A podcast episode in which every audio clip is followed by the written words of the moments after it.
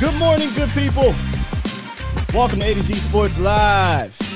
I am your host, Will Skywalker Still. Yes, indeed.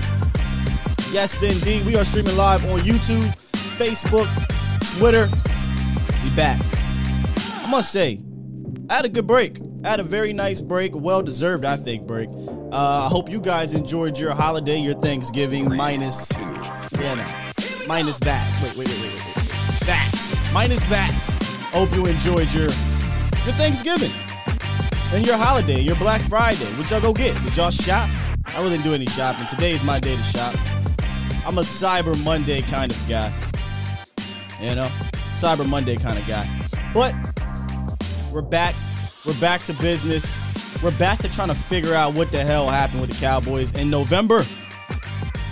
Was not a good month, y'all. It was not a good month. But I think December's around the corner, and believe it or not, the Cowboys in December in the Dak Zeke era have been pretty damn good. So we're going to talk about some of the key factors in that loss on Thanksgiving. I know I hate to kind of go back on y'all, but I was off on Friday trying to enjoy the holiday and kind of re energizing, recharging, and uh, getting ready for this December, January, maybe February uh, run for the Dallas Cowboys. So uh, it was nice to do that. So I hope y'all had. I mean, I hope y'all enjoyed your break, man. I I know I wasn't here, but I'm back. You know what I'm saying I'm back. Uh, what's going on, Sin City? Appreciate the donation already off the top. Super chat. He says top of the morning, six ish West Coast time. yeah, it's more like eight thirty ish over here. Uh, Mike Harris, Tom Downey, burner account, TC915. And I got you, Tom Downey. I know you, you dropped a, a, a, I think it was a $5 in a donation. I got you, brother. One second. James, Amanda, Frankie Franchise, B Bird. What's up, B Bird? Jeremy, uh, Tim Garcia on Facebook, Dario, Stevie Mac, My God, Tamara, Amanda Brown, uh, Flo. What's going on, Flo? Tavis, my guy from 717, CJ Richards. Uh, he says, Sky, on behalf of everybody, I say, I hope you enjoyed your holiday and we missed you. Thank you, brother. I missed you guys as well, and I hope you enjoyed your holiday, um, CJ. We got Peter in the building. Let me get over here on YouTube. Stevie Mac, the Mod God, uh, Jeremy Parker, Adams, James Simmons, Tony Peters, Nick, my pops in the building, and the many more that will be coming through. I appreciate you guys. Make sure y'all tune in, and if you miss it, as I always say, hashtag run it back squad, or I'll upload the audio after the show. Uh, Tom Downey already with a question with the $5 donation. Super chat. He said he asked Mo last night. By the way, if I'm not on, usually Mo will be. So make sure y'all check out uh, Mauricio Rodriguez on A to Z Sports Prime Time. He says, Why is it when standards and expectations are high? This team for 26 years consistently folds. This is a trend that won't end. Uh, Tom, 26 years, if you're talking about a trend that's decades, usually it starts at the top. And I know you're probably new in regards to me, but that ain't that ain't new in my opinion, in my thought process. This drought is more to do with the, you know, the top of the organization, the management. We ain't got to say his name. We ain't got to say their name. We know what we talking about. Is is is due to with the due to the management, not necessarily always those under it. Uh, but I mean that's a time. We could we could t- we could do a show on that. But I mean, what are we doing? You know what I mean? You know what I mean, Tom? Like it's November 29th. Cowboys are heading into New Orleans on Thursday. Listen, I come on here every day, and I could come on here every day and complain about the management, but I won't do that to y'all. Right? That's not what we do here. Every week we break down the previous game, and then we break down the upcoming game, and in the middle of all that, we get to talking. And if y'all want to get to talking, you can 351 999 3787. Y'all can call in, give me your thoughts on the game, on the Cowboys moving forward. I will be giving my thoughts all morning on the uh, the loss on Thanksgiving. If you went back and you checked out the post game show, that was the last time you guys saw me. Uh, again, you have to understand. Right after the, the game, I mean, literally three, two, one, zero. We're clicking live, so it's all raw emotion. It's all what we've seen in the broadcast view. Um, and we come on and we talk about our thoughts from the game. Don't always hold Jesse and I to that because we're just just like fans at that point. We we go off what we see, not from the film, not from breaking it down, anything like that. And I had very high emotions after that game because there was a lot of slander going on uh, to this team, and rightfully so. They lost or what have you. Uh, but I don't want every I don't want no one to hold me and Jesse to some of the things because when you go back and you listen, some of the things Jesse said or I said actually were incorrect when you go back and watch the tape, and that's why I dubbed this show today after further review, because after further review, um, there were some things from that game that you can take away some positive things. Obviously, there's some negative things, and we'll get to some stock up uh, from that game sometime after the roundup. But again, if you want to call in 351 999 3787, I say all that to say that when you go back and you actually watch, I'm not sure how many people do this. There's there's little things in there that you will notice both both offensively, defensively, both uh special teams, right? Flag wise. Realize I'm on five minutes here. I didn't even bring up the flags. Huh? that you see and you you get a better perspective from it, a better understanding, some better knowledge from it, and you kind of get back and like, okay, that's why I'm coming on here. I'm not tripping right now, and it's not because I'm not upset. I'm definitely upset that Cowboys dropped three of four in November. Silver lining: the Cowboys in December are three and one, three and one, three and one, two and two, and three and one in the Dak Prescott Ezekiel Elliott era. So you got December uh, coming around the corner, and I think things will pick back up. Obviously, we know the Cavalry's coming. Obviously, we know uh, December has been good to Dallas in that era. But with all that said, on Thursday and really in the month of November, y'all know I love to make fun of Stephen Jones by saying, at the end of the day, at the end of the day, it's a bottom line business. And the bottom line is no matter how stacked it is against you, Dallas Cowboys, you got to find a way to win. And three or four times in November, they did not do that. Um, we, we're going to give context. We're going to talk about reasons why. But y'all don't want to hear that. I mean, y'all, y'all want to hear it, but y'all don't really care, right? Just find a way to get it. I said this on Twitter. The reason why Cowboy fans, in my opinion, felt confident going into November, down whoever, right? It didn't matter, was because they showed us that they could do it down whoever, it didn't matter. A lot of people are forgetting. The Cowboys were 6 and 1 with the injuries, with the COVID, with adversity, all of that. They gave me, at least personally, confidence going into November that okay, whatever. Tyron Smith is down, whatever. Here, here's the here's the context. I understand it's going to be tougher. Whatever. Y'all got it done before. Uh, okay, Michael Gallup's down. Whatever. La'el Collins. Whatever. Cooper, whatever. Y'all gave me that confidence. Well, now that confidence has taken a massive hit. I get it. There, there, there are reasons, and y'all know me. I will definitely give y'all the reasons to to why those things have happened. But at the end of the day, it's a bottom line business, and they didn't get it done. So now it's not about that three out of four game slide, that rut, whatever you want to call it. It's about how do they respond two the last two Super Bowl teams, the Chiefs and the Bucks, both dropped three of four in their run. Now, I'm not saying you know we're the Chiefs and we're the Bucks or anything like that. I'm just saying this isn't foreign, right? I'm just saying even these great teams go through these things. So now it's about how do you respond and how did those teams respond? I'll tell you. The Chiefs won six in a row after that rut. The Bucks won four in a row on their way into the playoffs, and they won on that run to win the Super Bowl. How will the Cowboys respond in December? Hmm? How will they respond? We will find out. Tomorrow said, "Nah, I need, I need context." We're going to give it to you tomorrow. But first, let's hit the roundup. There is some news. I haven't even touched that yet. Uh, more COVID, man. More. it's about that time.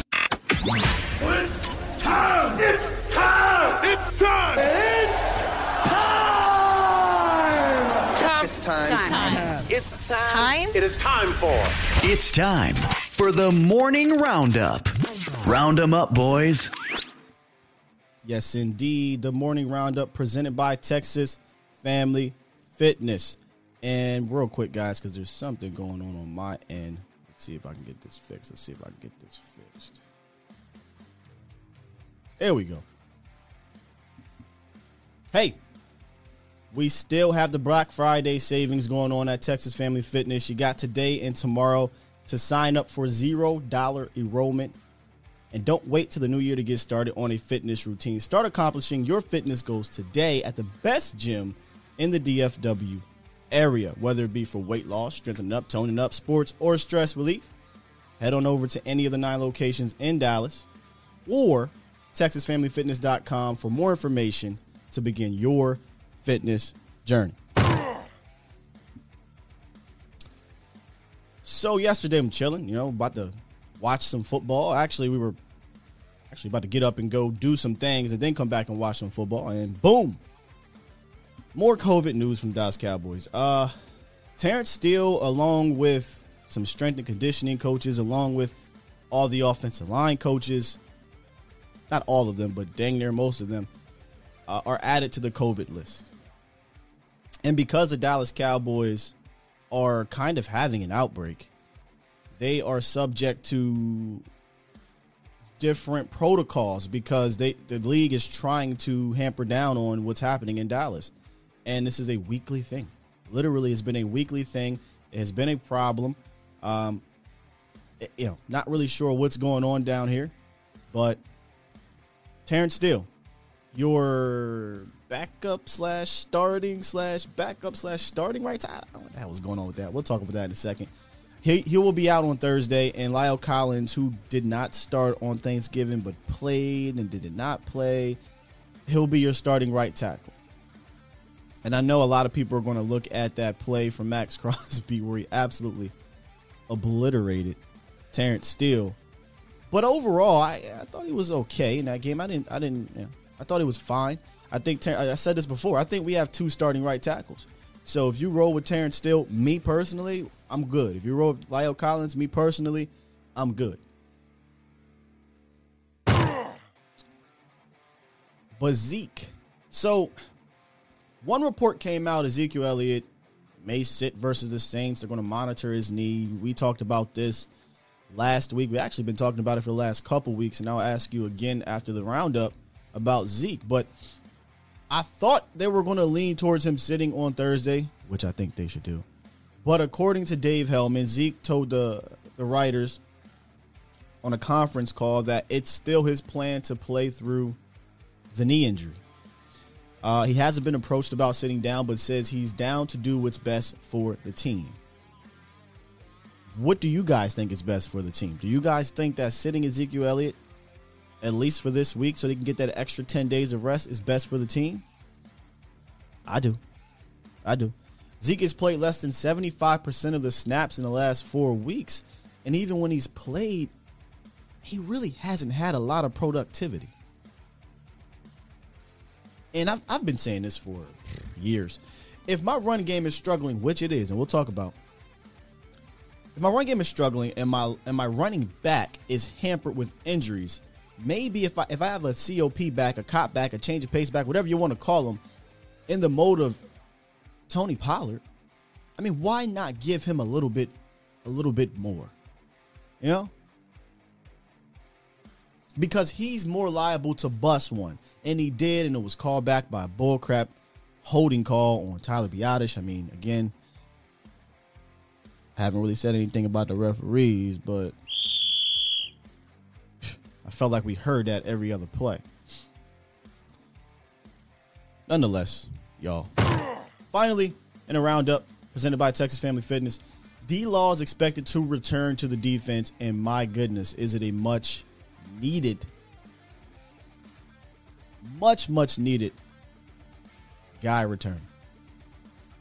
For as much as, and we'll get to Micah Parsons, who was a beast again against the Raiders, there has not been a consistent opposite guy while Randy Gregory has been out. I think we're seeing the absence of Randy Gregory, right? Dorance Armstrong, he's a good player, but there's only so much you can do, right? There's only there's only so there's only so many times your replacement level player can play above that uh, that ability, right? So I'm going to need D Law to come back, and I get it. He's not going to be back here, and he's not going to, you know, be all pro Demarcus Lawrence right away. But I guarantee you, if I can get 20 snaps out of D Law, 20, 25 snaps out of D Law, and, and 12 of those snaps are high level, I guarantee you he'll make a play. The last time we saw D Law on the field, he forced a fumble against the Buccaneers. That was that. That's how long it's been for Demarcus Lawrence, and I think his presence was missed because Derek Carr was able to kind of sit back there if it wasn't Micah Parsons coming to get him and just just pluck you. He just he just pretty much plucked that defense, which I think is the real problem from that game. But if you listen to uh, this small group of a loud minority, they'll act like it was something else. I'm just saying. I'm just saying. All right, real quick, we're about to hop into the phone lines before we get into some of this stock up. I'm just trying to find something. Bear with me, bear with me, y'all. As my guy Law would say, I love when he says this too. Building the plane while it's in the air. Here we go. All right. First up, man, my guy B Bird. What's up, B Bird? Oh, B Bird. Sorry, brother. We got a flag on the play here. We got a flag on the play. no, I'm just playing. Go ahead, man.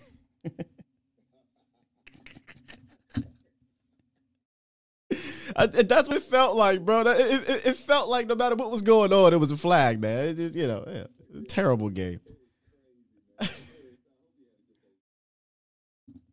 Thank you, brother. I hope you did as well with your beautiful family, man. Oh, my bad. There we go. There's B Bird. you wasn't in there, but now you're in there. Oh, okay, we good? Yeah, you good, man. Okay. So one of the things, man, I look at this and I am I am not phased at all about the last three of the losing three of the last four games because it's just that if we had all our players there, uh, I would be very concerned. Yeah, but point. man, you cannot. You can. And we're talking about two defensive ends and two wide receivers that are Pro Bowl level uh, players. And you talk about next man up. Well, who has a Pro Bowl level There's, second, you know, a wide receiver to take those guys' places, defensive? You just don't have those. Don't have that next man up thing is uh, one of those things that people say to sound tough and this, that, and other. Coaches and organizations should say that, but in reality, when you look at it, the next man up can only go so far. Go I so mean, far. like Aaron Rodgers, you, you know, next man up. Okay, you go get the next man behind Aaron Rodgers and see how that thing works. When you have a Pro Bowl or All Pro type player, it just doesn't work that well. And we're talking about four people are very vital to our team. Four, and then the thing is, and then you know Tyron was out for three of those games, as, or two. There was a two or three of those games earlier in, the, in in that month too. So just you know, just saying. Yeah, and so one of the, one of the things I would say is so we're missing we were missing two defensive ends, uh, two wide receivers, and then I would say our offensive line has been in flux. We hadn't settled on that yet. And these, but what what I'm looking forward to is is we get everybody healthy with three games left to go, and that's what I'm. That's what I want. I want to go in to the uh, you know go into the playoffs with everybody there. Uh, right now, you know we've been doing these things with smoke and mirrors, yeah. and it just it just didn't work the last three or the four uh, games. What do you think about that? No, I mean that's the context we we that a lot of fans don't want to hear, but it's reality. I said this, B Bird, if you remember, I'm not sure, a couple weeks ago. I said at some point, next man up is going to bite you in the ass. It just is. Yeah. You know, this is the NFL where the the space between being a really good team and an average team and an average team and a bad team is very small. There's a thin line between all of that. And I always harken back to this with uh, Nick Eatman.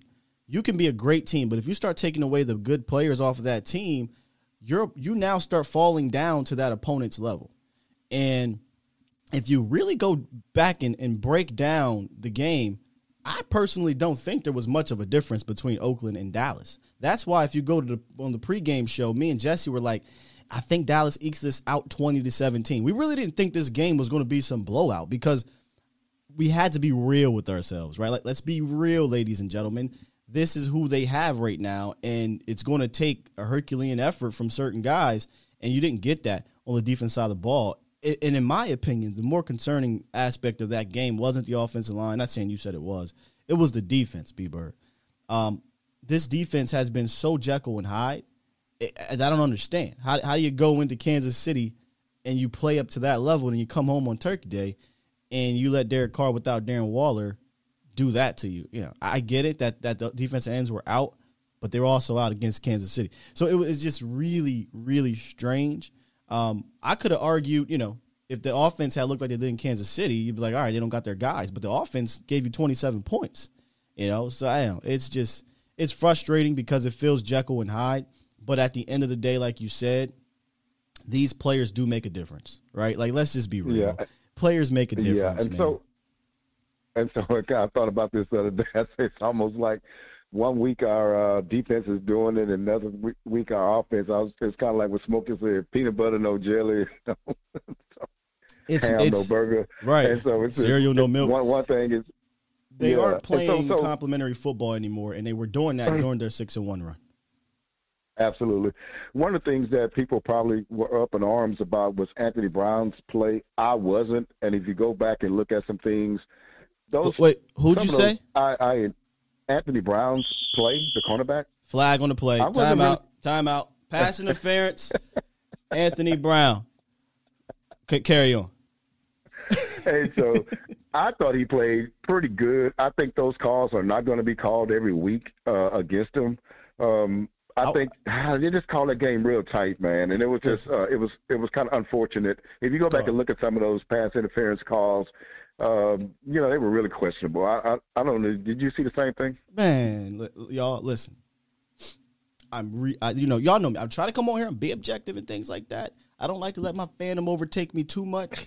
But I don't, man. Listen, fam. Those referees against Anthony Brown and everybody dang on else pretty much. Not even just Dallas, but but there was some ridiculous calls on Oak or on Las Vegas as well.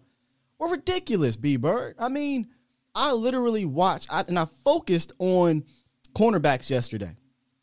Purposefully. I saw at least six DPIs that looked just like Anthony Brown's that were not called. Six of them. Minimum. I docked them. I saw like two of them in a game last night. And it's it's frustrating as a fan because it's like, well, call this across the league.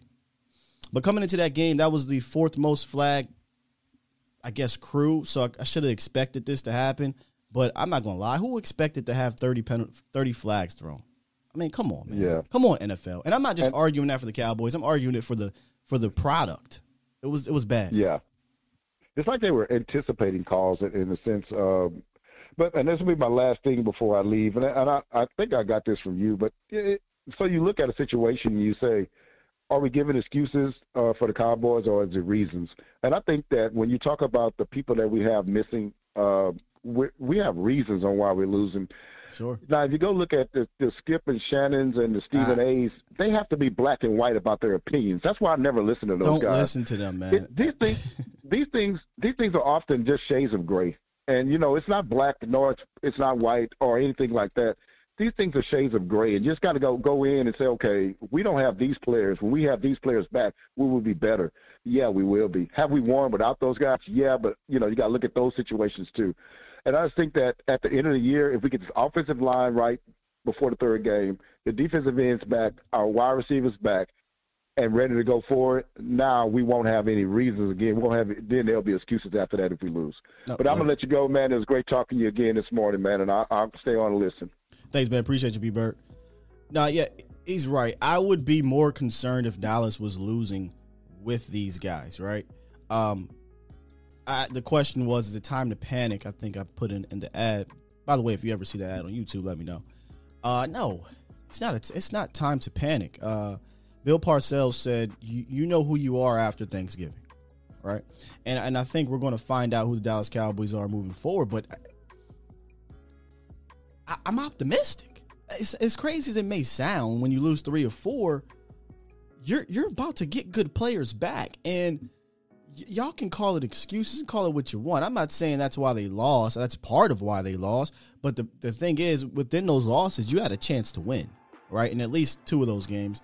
The uh, KC game, which nothing seemed to go right on offense, and and obviously on Thursday, uh, where nothing seemed to go right on defense and with the flags.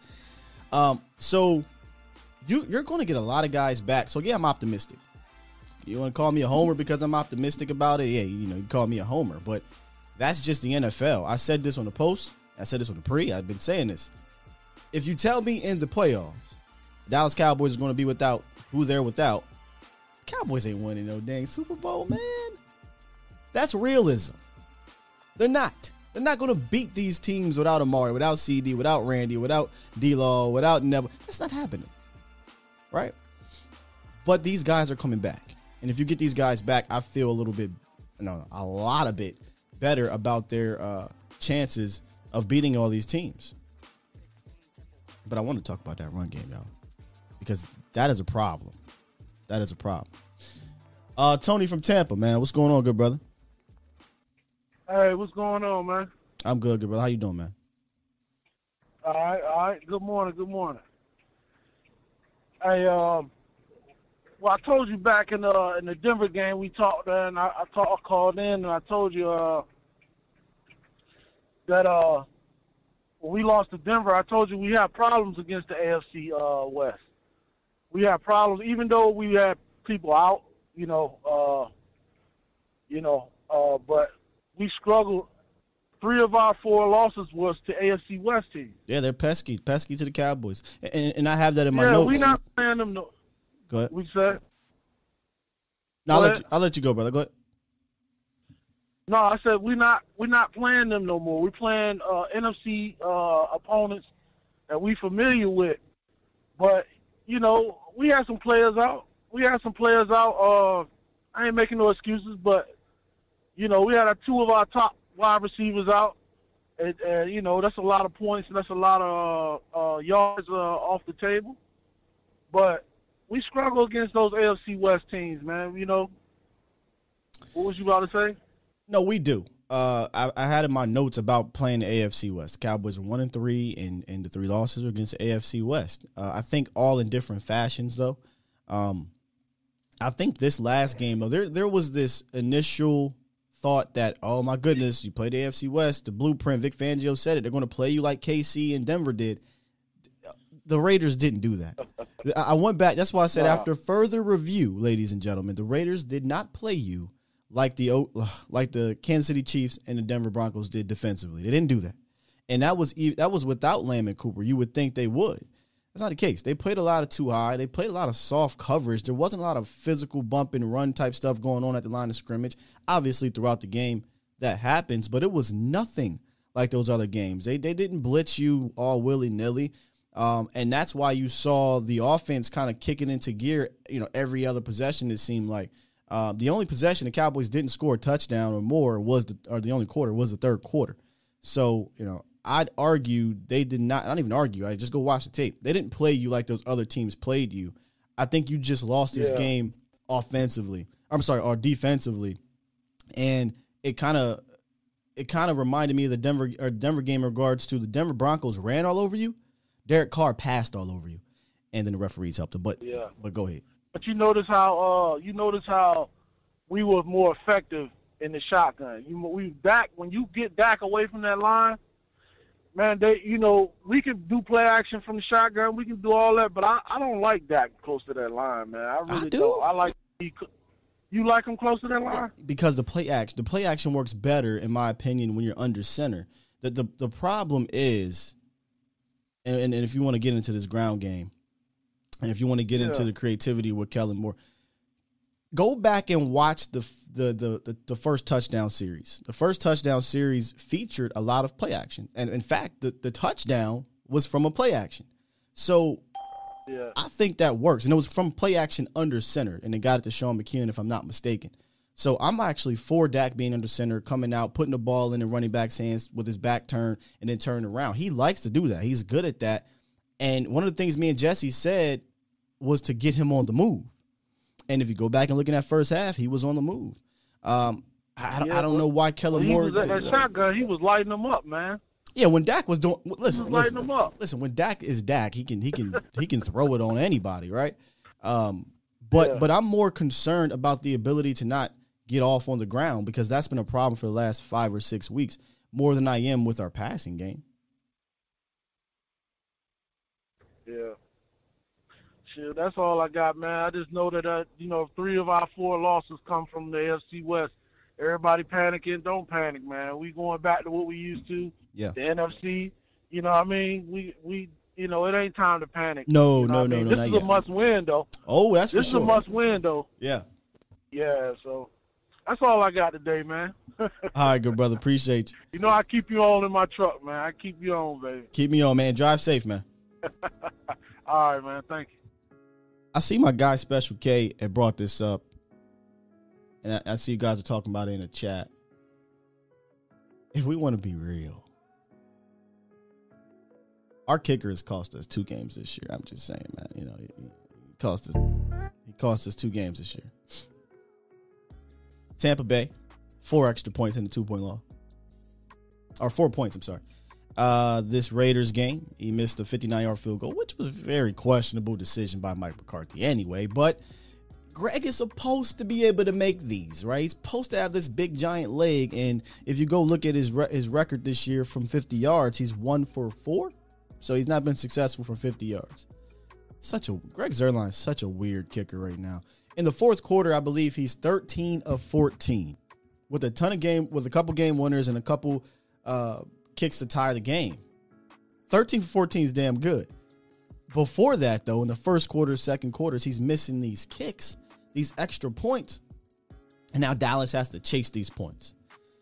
And and the real mess up wasn't, and again, Mike McCarthy probably should have just kept that extra point instead of going for the two. You, you don't take points off the board. That's what's weird. He took points off the board. But that wasn't the point that they were chasing. They were chasing the extra point that uh, Greg Zuerlein missed. So Zuerlein to me is more responsible for a couple of these losses than anybody. That's just that's just just my opinion on that, man. Uh, there's a problem, and it is a team effort. You're definitely right, Dario. Uh, but but the the court, or sorry, the kicker has one job. One job. I'm not asking you to drop back, read the defense, deal with pressure in your face, or be a running back and find a lane, pick up blitzes, beat guys off the line of scrimmage, stop the. I'm one job make a damn field goal. He's missed like four extra points this year, and I think five field goals, and, and, and, a lot of those field goals are at the beginning of the game. Now Dallas has to, to play catch up. They're not going to bend. They're not going to bring in anybody else. But uh Haralahu didn't miss extra point. I'm just saying. I'm just saying. call him Greg the Peg Leg. All right, call him Greg the Peg Leg. That's cool. Bro G, what you got for us, Bro G? Good morning. What's going on, Skywalker, man? Dude, I forgot all about the kicker. Yeah, you're right, man. He causes he causes like about two games, probably, two games? man. The two Raiders games. game and the Tampa the Tampa game, man. Yeah. You know, and I was as I was watching Thanksgiving game, man. Uh, we talked about this last week, man. You're right, man. They run the hell out the ball, man. Uh, the Raiders, they even ran ran uh, through the ball when they didn't have to. They had on, on how big of a lead they had on us, but they continued to throw the ball on us just like you said they would. Yeah, they, um, they, and that's the thing. You go back and look; they ran it 35 times. But what was the thing I said last week, bro? G, I said if you allow the Raiders to stay on script, they'll run it. like any any team will run yeah. the ball if you if they're on script. And the the, uh, the Raiders never were behind in this game. So they were able to run the ball. Well, they ran the ball that much? Oh, wow. They seemed like they were just passing the hell of it. Just, they did. They passed the ball 40. Yeah, they passed it 40 something times. But when they got they, there was points in that game where they can say, "Okay, we can run it because we don't we don't feel the need to have to play catch up because we're up." So they ran it actually a lot a lot more than you think. Yeah, it felt like we were watching a basketball game, man, with all those damn flags getting going. I thought they would start shooting free throws. What, what, what was that? Um, What'd you say? Yeah. A flag? Said, it felt like we were watching it felt like we were watching a, a uh, basketball game, NBA basketball game with all the damn flags. Personal uh, foul uh, going off. I thought they would start, personal foul. Yeah, bro I thought G. they were going to start. Uh, we're going to fine oh, you man. for talking about the referees, brother. Oh man, you know, and that concerns me too. Uh, you know how we, you know, our coach and I don't, I don't know if our owner talked about the referees, but now we're going to oh, have a did. target, uh, an even bigger target on our back when it comes to the refer to the referees. So I'm a little bit worried that with the, the season going on. Yeah, those those flags were very egregious, especially that one, the last one they called on Anthony Brown. Man, that was not interference. Like the ball hit the man in the head. He didn't. He they said it was face guard, and that's why they called it. He did not face guard at all. He did look over his shoulder. Uh, it's very subtle. He looked over over his right. Then he tried to look over to his left, but then the ball hit him right in the helmet. So I mean, what else can you do? And like, here's my thing. He didn't touch the man. Here's my thing, bro. G. The, you a Cowboy fan? do you think they're going to be yeah. any? Do you, do you, think the referees are going to look more at the Cowboys after this? They, they already they already get on the Cowboys flag wise. This ain't new, right? This ain't new. Period. Number two. You're right. You're right. The call on Anthony Brown. I I get it either way it would have went, right? There's a stigma that if you don't turn your head, there's a penalty. That's not technically true. Like face guarding is not a foul in the NFL by rule. Like that's not. There's nothing in the law that says you you can't face guard. Um, but he didn't even face guard though. he, he kind of did, but but the it's it's about making contact while you're face guarding. Here's what the NFL needs to do, and, and if you think this isn't a problem, it is because a couple years ago they decided to review pass interferences, and it was because of stuff like this. They need. And what happened? What happened? They they got rid of it. I mean, I thought that, yeah, they, it slowed it slowed the game down. One season. It slowed the game down, bro. G. I, I agree with them. It's, it's a bit ridiculous to, to to do that, but what they have to do, man, is stop rewarding these quarterbacks for purposefully underthrowing the god dang ball. I mean, it's on purpose. It's it. This is practice. I truly believe it. I truly believe. Hey, third and whatever, and you saw Derek Carr do it. Derek Carr said, Anthony Brown, he already got two pass interference. YOLO. He didn't care if they caught the ball. It, it, there was three things, good things that could have happened on that play, and one bad thing. And really, the, the bad thing doesn't really count. The interception. The three good things: a catch, a pass interference, or the ball is incomplete. Th- that's that's how yeah. he played it, and and I got, I tip my hat to him for playing the referees the way he played them, and and go back and look at Derek Carr on that ridiculous pass or uh, roughing the passer. I mean, what are we doing, refs? He is running, throws the ball, and falls into Micah. Micah's trying to stop him from falling into him, and they threw a roughing the passer flag, and, and he pretends that he's hurt. He's grabbing his head, and oh man, I got a concussion. And they throw the flag, and he goes right back in the huddle, and he's smirking. I got a question for y'all. Exactly. I, I could have sworn if a, if a if a quarterback is down with fake concussion, he has to come out and go into a, a concussion protocol. He didn't do that. Mm. He, he, got back into the huddle mm. and he smirked and he smiled. So, you know, I, I don't understand the referees, why they save certain teams and they don't other teams. I mean, look at the final possession in regulation. Dalton Schultz was held twice. Twice. And they swallowed their whistle. So, uh, I'm, I'm gonna try to. I don't really want to get too on the refs, but how can you not when they threw 30 flags? That's all I'm saying. Yeah, man. It almost it almost it was it was that was horrible, man. It was it, and they were all on third downs, man. All on the third and longs.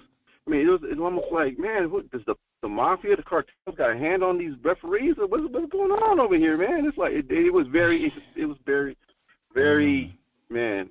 I mean, I don't even want to go there. You know, I'm I'm one of the conspiracy theories guys, but hey, man, it is what it is. I got just two things to talk about also. Like, but even though the rest were against we still had opportunities to win that game. Sure, uh, absolutely. We just didn't cl- we didn't close the deal. You know, uh, the the the drive before regulation, we could have. I think we had a chance to go down and score, but that's that's the one I'm talking out. about where where Dalton Schultz was held twice okay. on that possession, twice. Dak Prescott was trying to hit him across the middle, and he floated it out there, and the linebacker, whomever, grabbed him. No call. And it was another one that, that, that we was he was held in that possession. No call. Uh, but you know, and, and what the what the, you know the the Raiders do on a third and forever, they, they throws it up and they give Anthony Brown that call. But you know, I again, I it is what it is. You have pockets of opportunities, like you said. Uh, the yeah. third and whatever it was in, in overtime, Dak didn't hit uh, Noah Brown. Yep. He didn't lead him and he yeah. didn't catch it. Not saying that that would have guaranteed you go down and win, but I mean that's another right. opportunity to, to convert and keep moving. Uh, just there was opportunities for sure in that game. Oh, and even we had the third opportunity. A lot of people are not talking about is when uh when the Rays went down for the winning field goal in overtime. Uh, I don't know if it's good. I don't know his last name, but number twenty nine. He went outside. He nah, made bro. the field goal. He, he, and then the second play, he goes outside again, and they missed it. I was like, "Oh no, no, no, no, no, no, no, no, no, no, no, no, no, no, no! Don't do that! Don't do that! He he kicked. Don't do that. The the kicker kicked the ball purposefully well after Goodwin was in interface. That, oh, yeah, that okay, that wasn't. He didn't miss it before Goodwin went off sides. Goodwin was oh, right so in the, kicked it yeah. the fact that they called the yeah, yeah, he kicked it well after the fact oh, that, okay, that Goodwin jumped. Oh man, yeah. That was probably the most play I was upset. I didn't even get. It. I thought I thought he missed it nah, during his nah, play, but it was he kicked it after the fact. Okay. Yeah. All right. All right. I was like, oh. yeah, that was that was a heartbreak. So in, in my in that Thanksgiving, all my I was the only Cowboy fan. All my family were all Raider fans. So all night long, I kept hearing Raider, Raiders. What you think like, we oh, was hearing that? Man. We were hearing that Texas Live, man. That's... Live. Yeah, I had family there too at Texas no. Live, but it came all the way from the Bay Area. A lot of people from the Bay Area went to that game. Um, yeah, so I saw that at uh, Texas Live, but it's pretty big. Looks like a pretty big. Uh, as oh. I saw my the the videos on Instagram from my friends and family, it looked like a, a huge. Is that part of the stadium? No, it looked like it is, right? It, I call it a mall, a sports mall. It's like a sports mall, man, with a bunch of sports bars. They have a hundred foot screen that plays like ton of games. It's it's dope. It's one of the best uh, sports atmospheres that I've ever been to. Uh, that's not the game. Okay. That's another thing. Well, that's all I got to say. Uh, I just right, wanted to come and just talk about the game, shoot up, but that's all I got to say, man. So you have a good rest of your day, brother. Hey, man, appreciate you, dog, and uh, appreciate you calling in. Thanks. All right, man. Uh, that's another thing. I just looked at Jeremy's comment. Why the hell did Boss Man get tossed? Hey, you know, and, and opposing fans always think that the Cowboys, you know, they, they think they got something out on Dallas. I mean, but when these things happen, how do you not go back and say what's really good? Like what's really good? You kicked Boss Man out for what? I'm really, can someone tell me like did, did something come out? Did did the, did the referees in their little whatever pool come out and say we tossed Boss Man for this? Because if I'm not mistaken, uh, Mike McCarthy said he was never given an explanation. Hmm? I don't know. But again, we're here to talk about mostly on the field. We don't want to get too much with the refs. It's just really hard not to bring them up after they threw 30 flags. That's another one, CJ. See, I'm sorry. What last one? Last one. Last one. And I promise we can, we're gonna get to uh who we're gonna get to here. Uh 602. Um I think the the the turning point early in that game was the fumble that wasn't, and that was clearly. I mean, that, I mean, come on, y'all. Darren Waller catches the ball, takes two steps, is on his way to taking another. Kearse knocks the ball out. Keanu Neal makes a, a great play, throws it back in. Kearse recovers it. First down, Dallas on that side of the field. They go back and review it, and according to everyone that was there at the stadium, I couldn't tell how quick it was. Nick Eatman said he's never seen a review that was so controversial. Like that, that was a close one, right? I use quotations that they overturned in a heartbeat. I mean, like that to the point I thought, yo, Mike McCarthy challenge it. They, they, they called it an incomplete pass challenge it. Come to find out, no, they reviewed it and they didn't give the ball to the Cowboys. I, I just don't understand. And I should have thought to myself, oh, it's going to be that kind of game today. It's going to be that kind of game where you're going to have to be perfect. Seriously. Seriously, it, it, you had to be perfect because if you weren't, then you were putting the you were putting the game in another party's hands. And Dallas did that. They put the game in another party's hands. Uh, on the plays, there aren't flags or phantom flags. You gotta convert. You you gotta score. You gotta get this first, because if or you gotta get this stop, right? Or you gotta get this turnover. Think about this for a second the Raiders put up over 500 yards of offense, which is why I have a problem with the defense. And they were three for 13 on third down. You're probably, how is that even possible? It's possible when six third down conversions were granted via penalty. And it's possible when big plays get popped on you. Uh, Anthony Brown, Jourdan Lewis, who played an awful game uh, et cetera, et cetera. So it, it is just real frustrating, y'all. C thinks that wasn't a fumble. How? Like, how was that not a fumble? I wish I had to play to bring it back up. That was clearly a fumble. I've seen a play like that become a catch far more than it hasn't.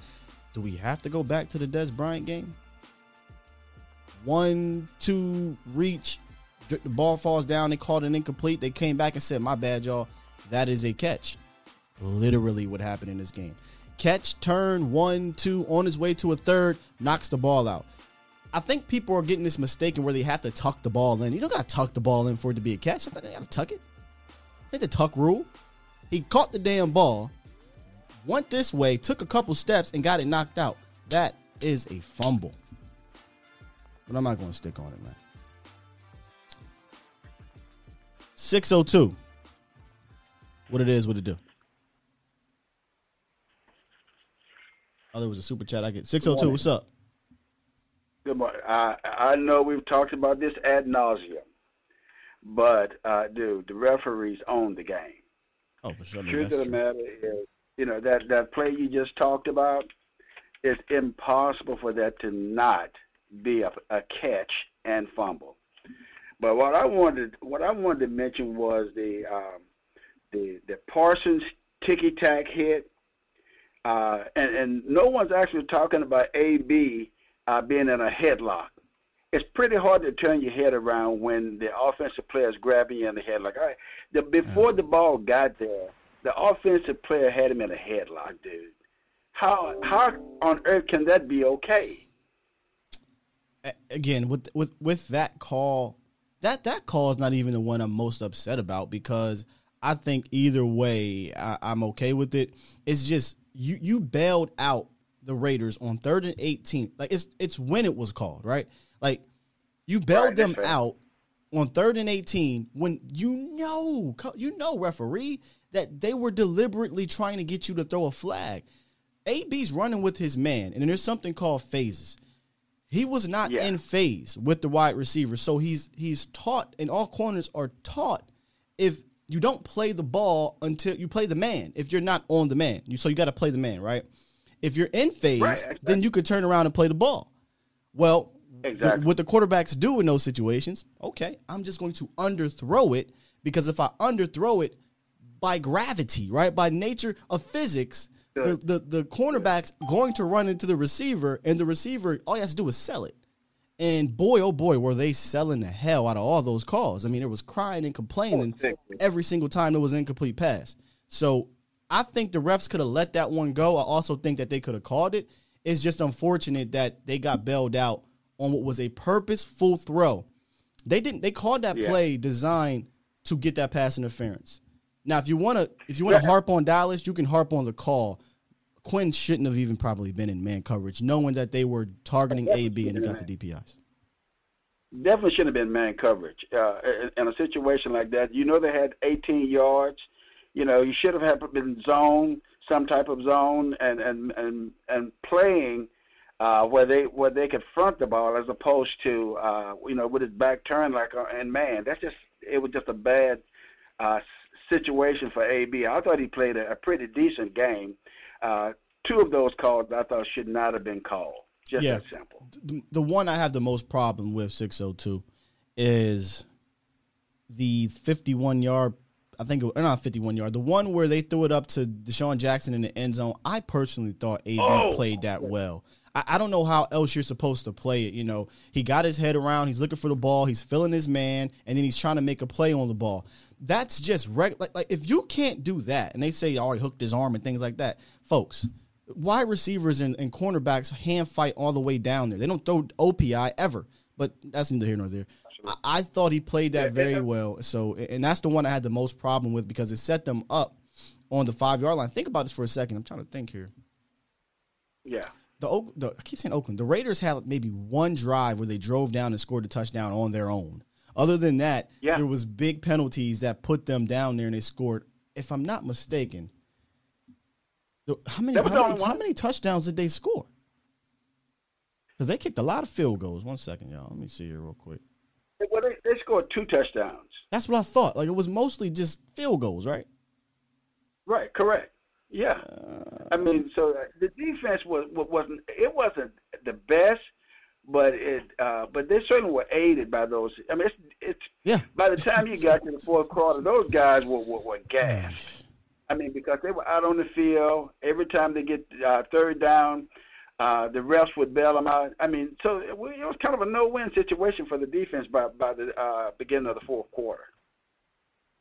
Yeah, Yeah, I just want to go back and see it. They only scored two touchdowns. They scored the, the 56 yarder on you know with DeSean Jackson, and then they scored that gimme by the referees where they got the, the penalty and they were on like the one yard line and they scored the next play. Yeah. Other than that, there were five field goals. One, two, three, four, five field goals after that.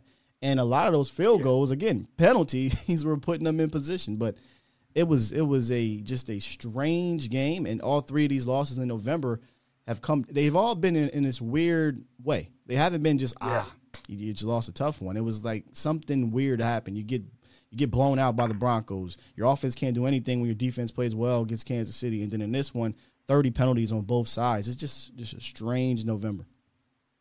One more comment. Yeah.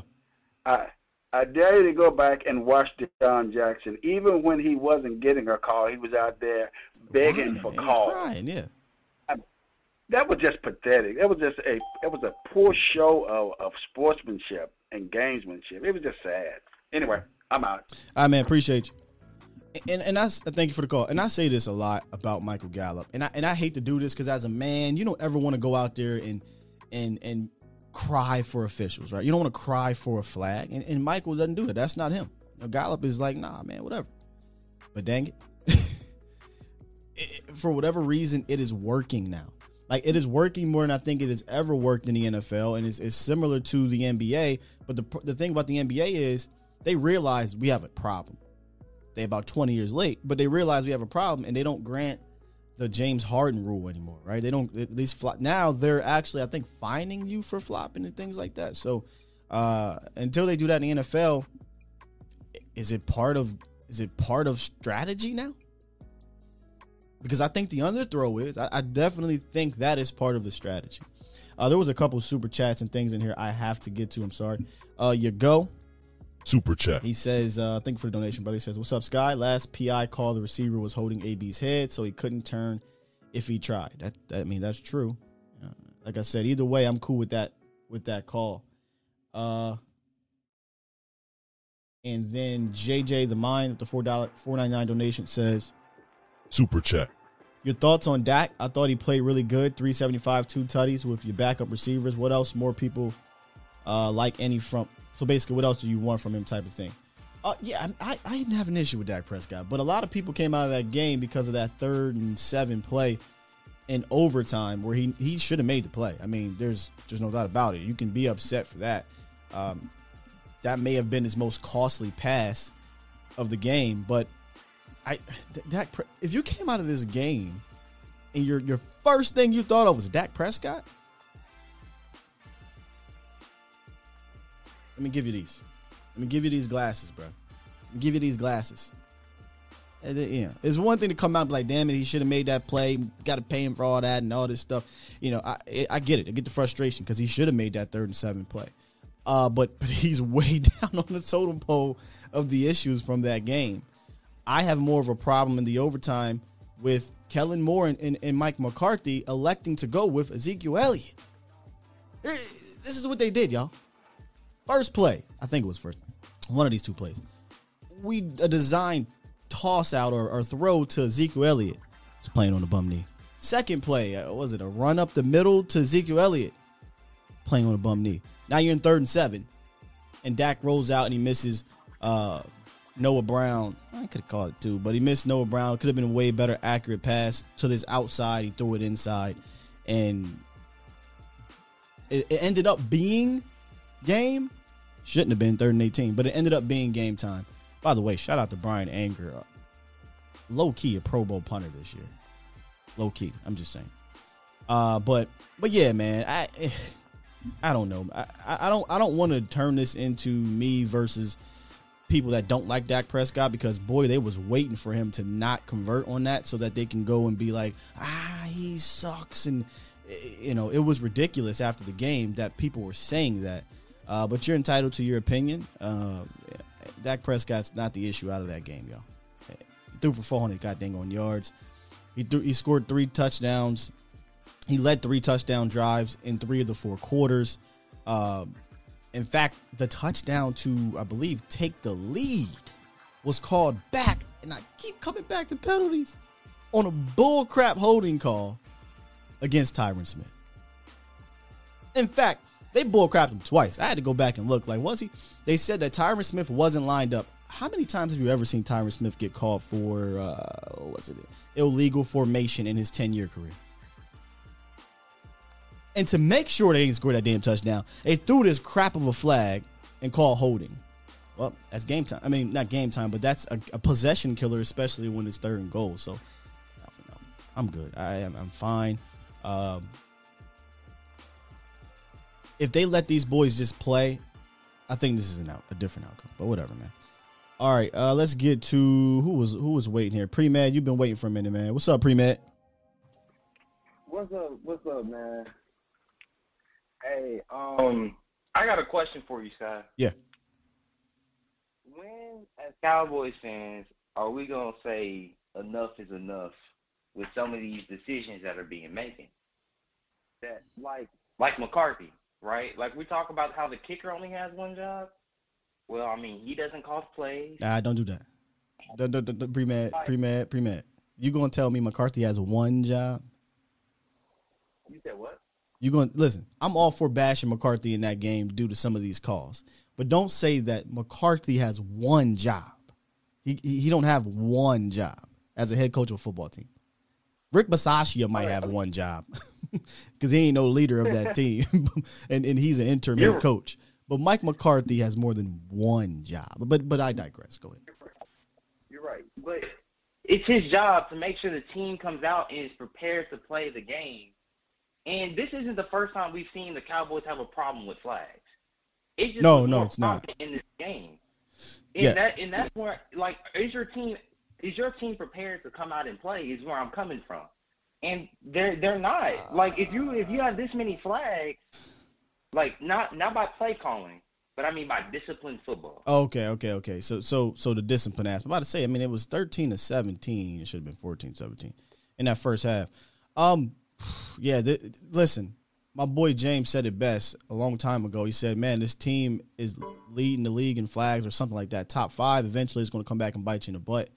Uh, shoot, man, Connor Williams had half of those damn penalties. it seemed like uh, it, it, did, but this game from both both sides, Raiders and Dallas, I, I don't think this was was about discipline. I, I just think the the referees were god awful. But I'm going to help you out here because if you eliminate this game, the team has been quote unquote undisciplined with penalties. They've been top five, I think, in the league, or number one, one of them, in, in flags. So that is an absolute issue. I just think, in particular to this game, the referees are more of a problem than discipline was.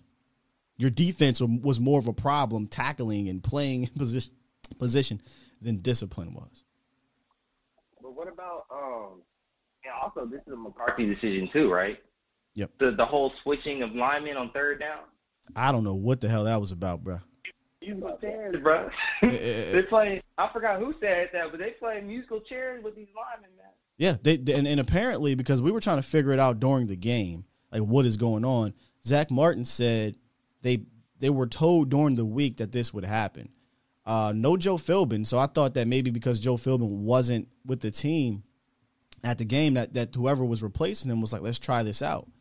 Uh, I don't know if Joe Philbin was at practice, but I have a hard time believing a veteran offensive line coach like Joe Philbin would go into practice and say, you know what, we're going to do an offensive line by rotation.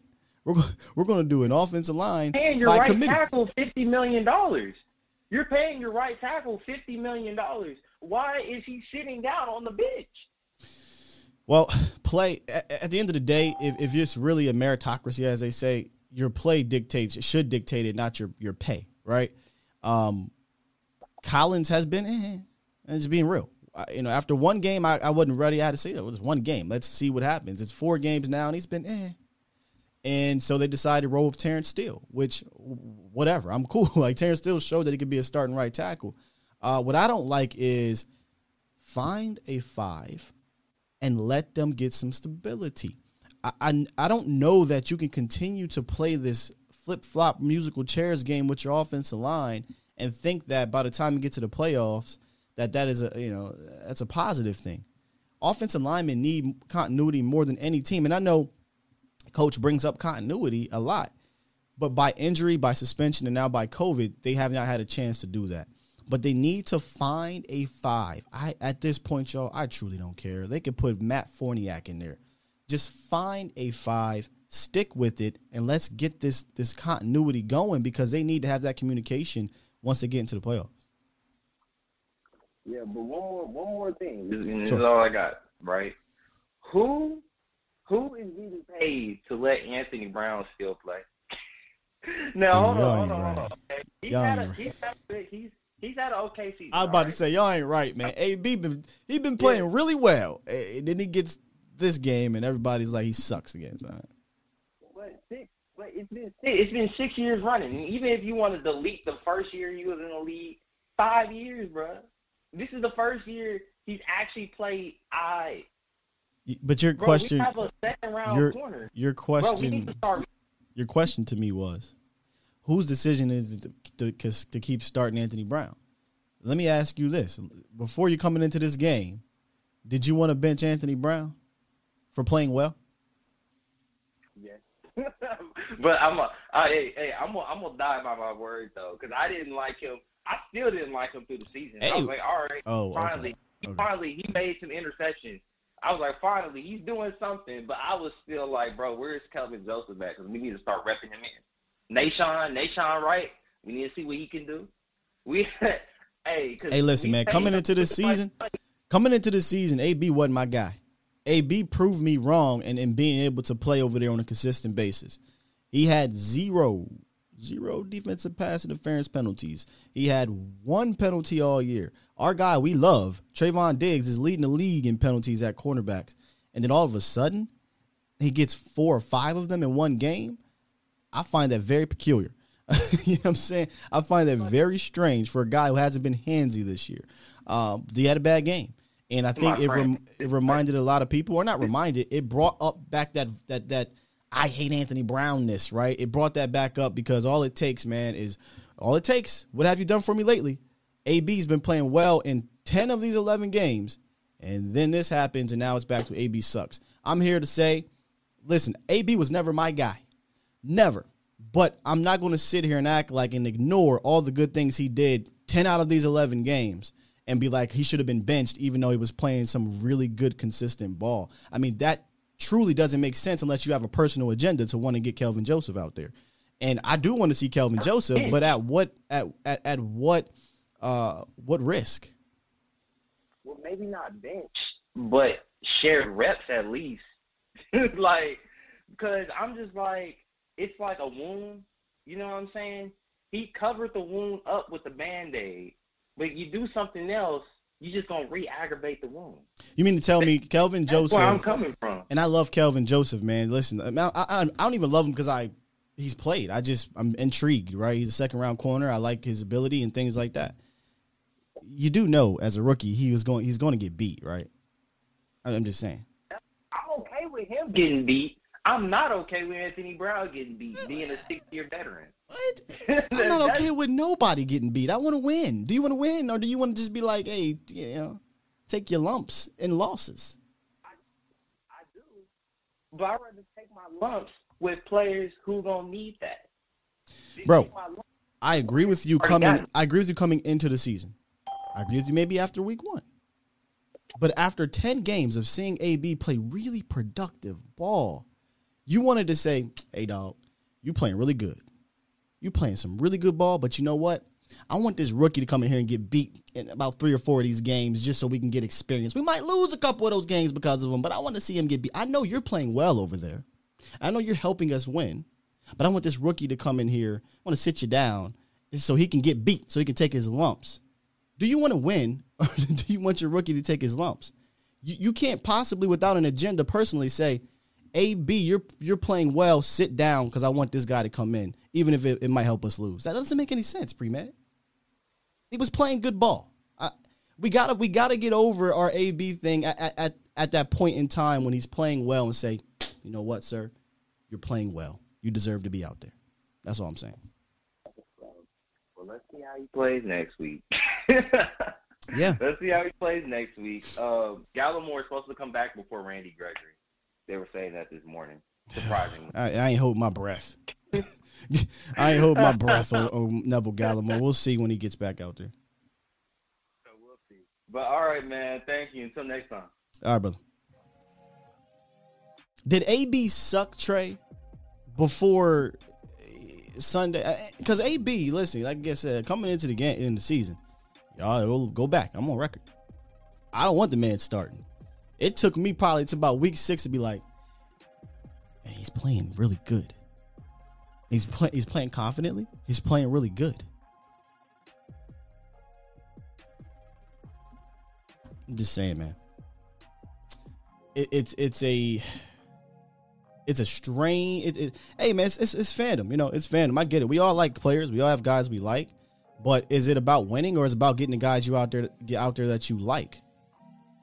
Up until Thursday, y'all really wanted to. I mean, I mean, truly, did the masses want to bench AB? I should put that as a question. Before Thursday, did you want to bench AB in, in those ten games in between? Hey, oh man. I'm with you, Denzel. Diggs gets beat too, and I love Diggs. Like uh, rookie's gonna get beat. AB's got beat less. Anyway, we're gonna get to a few more here, and and one of my my guy Mel. What's up, Mel? Top of the morning. What's up, good brother? How you doing? Good morning. Man, everything good, bro. Can, can we just tell the truth about at least one thing? Up until really kind of Thanksgiving, I'm gonna just say this, and I'm probably gonna get filleted. But if we just talking consistency at the corner position, AB been better than Diggs. Hot fire. It was a question. it was a question that was brought up on, on the roundtable and, and and a lot really within Cowboys Nation. Um, and I, and I use the word consistent. Uh, I yeah, consistent. I say just consistent corner play Maybe even better than Diggs. I didn't even, Thanksgiving. I didn't even want to go there because I don't want to ignore the eight interceptions. But but but AB got three of his own, and he was also playing really good in man coverage. But Thursday, just just all you know how when they when they say the levees break, the levees broke on AB. And what is the one thing we always say, Mel, and, and chat? I always say about AB. If he if you see AB doing this, and his hit, you got a problem. And if I'm a quarterback, if yep. I'm a defensive co- or offensive coordinator, I'm like, got him got him because if he loses his confidence, then AB st- AB becomes a target, and he became a target. He becomes a target, yeah. and and AB AB has like that toilet bowl syndrome, where when it starts to go down, it it goes, it just it just spirals down. Like it just keeps like he it, it doesn't seem the one thing Diggs has that AB doesn't seem to have. Diggs puts plays behind him. He can get burnt, he can get beat, but it doesn't seem to toilet bowl. Diggs. Like he, he can get burnt and get beat, and he'll come back and get a pick, or he'll come back and, and bat a ball down, and you'll see his confidence go sky high. Diggs. Where AB, we, we saw Diggs it even has, in the uh, Tampa game. He has a again, mentality. That's what he has. He has yes. a mentality. I'm just saying. Yes, yes. AB, eh, he, he don't seem to have that. But when when he's going, he's going. And for the past, I'm gonna probably say since the Tampa Bay game, he's been going. It's been since he, the Tampa he, Bay. I mean, he he been playing very, very solid corner. The one thing to me, AB always had a problem with was the deep ball. And even if you look at the Tampa game, it was a deep ball. It was a bunch of deep balls. And if you look at this game, it was a bunch of deep balls. And sometimes, you know, I've just felt like in this game, I was like, and just get him some help over the top you know, get him some help over the top. A lot of the times out there, it just seemed like he was out there by himself. Sure. Let's talk about that for. I mean, Dan Quinn, I think glitched on Thursday. I don't really understand what he was doing. I, I thought so. I thought so because, like, you like, know, uh, really. They decided. Go ahead, go ahead, they decided to feature DeSean Jackson. They didn't do that all the last two or three games with him. And once you know, okay, they're featuring this guy, back the hell off because DeSean Jackson is going to press your your coverage and man deep. Excuse me, and he did that, and he got what two penalties off of it. So yeah, I yep. I, I, just think that Dan Dan Quinn has some glitches, and some of those glitches involve Micah Parsons, who I, you know we got to get to. We got to get to our stock up. My bad, I've kind of been taking all the calls. Or maybe we'll do it tomorrow. But Dan Quinn was utilizing Micah Parsons on these third downs as a stunt man in the middle for quite some time in that game. And, and I'm sitting here looking around like, am I seeing this right? Why in the hell Or you just lining him up in the A gap and having him rush the center to push the guard to get a loop man? Like, no, Micah Parsons is best when, in that position, being a rusher. Put his ass on the, on the line of scrimmage, on the edge, and let him go get Derek Carr. When he did that, he got ten pressures. I'm just he was, saying. he was successful. he was successful. And uh, why why is Malik Hooker, who's probably your best deep safety, Do we want to talk? up near the line of scrimmage do we when these boys are throwing bombs on you? Listen, oh, there's a lot to talk about here. So it, it, it, was, it was a it was a couple of little it was a couple of little Dan Quinn things, and, and Dan Quinn has been great all year long. Um, but you know, it, I don't I don't think it was his best day. So No. I know I know we want to we want to you know put put AB and fillet him, but um, you know, A, AB is who AB is. Yeah. But he been he been having a good season. You know, you can't just man he get him out of here. Leighton Vander Esch, El, no, the one that's got to go is that damn kicker. He got to go. I don't. I, he. Yeah. Ah. I, I have no confidence in him, and and it's wild because if it's the fourth quarter, you would think, oh, I got some confidence. He's been thirteen and fourteen, but I don't. You know, I, I- don't, and I question the call from Mike McCarthy after your kicker just missed a thirty-five yarder. You elect to kick a fifty-nine. yard. I mean, hey, I'm just like at this point, but we we we better off going for two. I mean, because the way he's missing kicks, it's it's just like what what is going on? Um, but you know, AB man, he's he. I, I honestly think that he'll be okay. He he doesn't have a he, he's not facing a burner this week. Um, and here's another one. Don't sleep on. Don't sleep on Smith. Uh, Jourdan Jourdan Lewis wasn't no good. Oh, why why nobody coming for him? was awful. Yeah, it was bad. Why nobody coming for him? Nobody. I don't. I don't. I don't see no Jourdan Lewis got to go in the chat. I don't see no Jourdan Lewis got to get out of here on Twitter. But because you know, uh, Anthony there's- you Brown know. is the hot button, right? Anthony Brown's a low hanging fruit. Yep, it's real exactly. easy to, to come at AB. When in reality, the worst part about AB in that game was the flags. It wasn't he wasn't giving up a ton of catches. The one catch he gave up was on a third and eight, where he lined up, he kind of gave up the middle of the field, um, and, and they went into man again. Why the hell was McBride going into man all all game? Nonetheless, uh, and they ran that drag out route. I think it was either Zay Jones or somebody ran a drag on him, and they converted for like twelve yards. I think that was the biggest catch he gave up on the game. Other than that, it was it was a ton of flags. Yeah, but and uh and on the fumble, the fumble, they the NFL they have to get better on that because if you look at what I will always say about the NBA, it does seem like they're always trying to improve their refereeing, where the the NFL is just like a football move. Well, what the hell is a football move? Like, and that's the thing. you know, just define it. Hey, you got the ball, you take two steps, and anything after that, that's a catch. You know, it's just like simplify it because he definitely caught the ball and he tucked it. It's And, and started, I mean, it was, I'm not, you know, I don't want to say that was the game. We still had opportunities there, but um, you know, it, it, it is what it is. And uh, whoever's saying anything about that, y'all gotta stop, bro. Like that, that this has gotta stop. Um, I thought he was a little, uh, and when I say he, I'm only saying like because we're talking about that, but you got to look at the offense as an entire thing moving. It's not just the ball was behind. Well, first of all, fans, y'all don't know what what that route, where that route was supposed to be, where Dak was expecting the guy supposed to be. Who you talking about? We just all, Noah? huh? What, what what player are you talking about?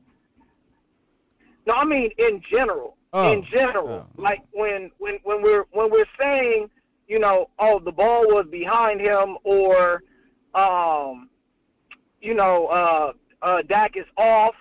Well, when if Dak is used to throwing to Amari, CD, and and uh, even I'm I'm gonna say Ced because Ced has been in that slot really all year long. CD, yeah, it, it, I get what you're saying. It's something that me and Jesse Yeah. talk about. Where and- and the perfect the perfect uh, example of what you're saying is the Michael Gallup route where he ran like a seven kind of or, or, or a pylon route, and Dak was throwing to a spot.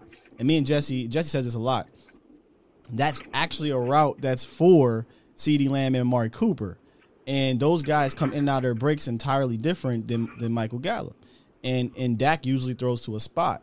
Now Gallup tri- got tripped up, which I don't know if it should have been a, a penalty or not. I, I, couldn't really tell how much that cornerback got on him, but um, and Dak threw it to the pylon, and Michael Gallup kind of rounded his route, and you saw immediately Dak is like, "Yo, go to the spot."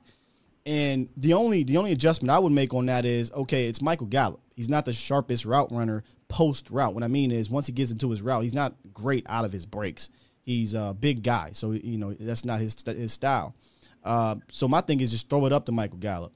Uh, but when they practice these timing routes, they don't practice just throwing them up at that point. They practice to a spot, and I think that's what you mean. If that happened to be Mari Cooper, oh, he's coming out that route and he's not stopping. He's not putting his hands up and waving. He's coming out and he's running to the spot and it's probably pitch and catch. Um, so you're right. Exactly. Yeah, there's different routes and, for different players. Yeah. And I think, and I think you really, really saw it this week versus last week. So last week, the first play of the game, he throws deep to um, to Gallup, and it's like way off. But you saw this week they were able to get their timing down in practice. They were able to work on it. His best throws of the game were the two deep balls to Gallup. So it's just you got to get when all of these moving parts are going. You ready to say it again? I'm not worried about Dak Prescott, bro. You ain't got to explain to me. No, nah, like not at all. Not yeah, yeah, yeah, yeah, yeah. And you know what? I'm really probably talking. I'm not talking to you. You right, know what I mean? Right. But um, people got to give. They got to give. They got to look at the offense as a whole. Don't just look at Dak. And I'm a. I'll, uh, I'm gonna jump off. I know it's other people want to get yeah. in, but we gotta we, we gotta get TP the ball, man. I, I I love Zeke, bro. I love Zeke. I love Zeke. I even wore his jersey on Thanksgiving, but he got to sit down. Like this is it's it's a waste of a play. I'm sorry, it, it's it, a waste it, of a play. It's a waste of a play. Like it's either two yards or even when he catch it, you go straight down. It's a waste. Eh, right now, you got to go to TP, man. You got to go to TP. yeah, I'm not talking about that, man. All right. Yeah, I'll, I'll listen off air. All Appreciate right, you, bro. Yep. Um, he said a couple things in there I want to kind of get back to. Uh, he talked about Hooker and Kazee. Are we seeing? Are we? Or is K, is Kazee to you guys? Because to me, is uh, starting to kind of downtrend ever since that DUI. I mean, that week of the DUI really was the, the play, the pass against uh, who was it, Born or whoever the hell went seventy something yards. Ever since then, man, Kazee has not really been that free safety safety valve. I I, I, I kind of want to see Malik Hooker.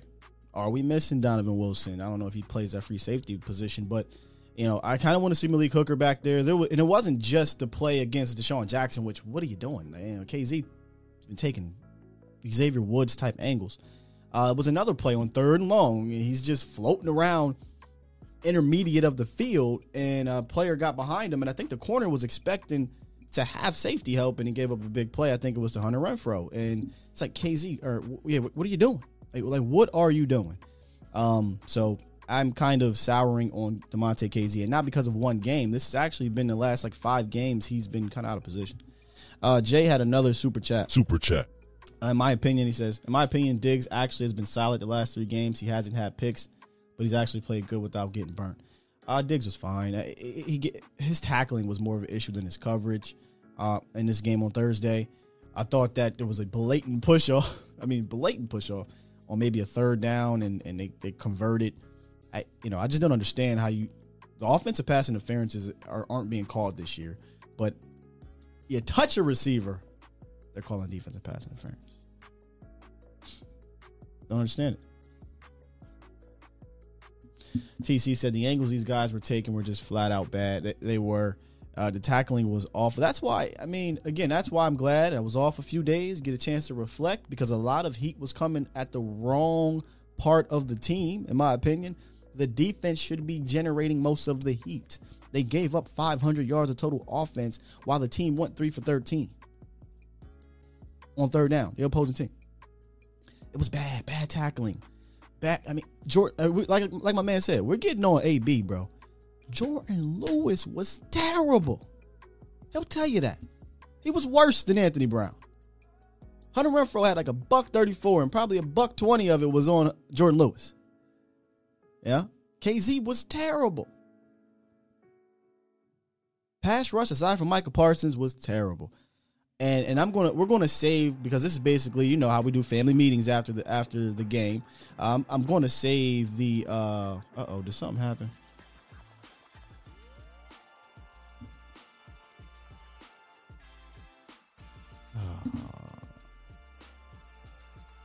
I just saw it. Breaking news.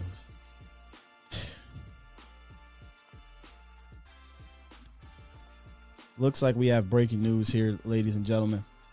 Uh, Mike McCarthy now joins the COVID list. Let me just let me just get over here and and, and, and bear with me.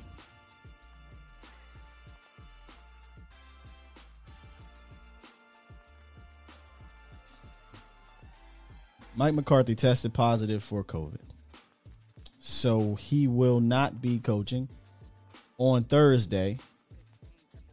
And it's only Monday. So I have a very, very bad feeling about the rest of the week players, coaches. Not going to lie to you. So there we have it, man. Mike McCarthy is out has tested positive for COVID.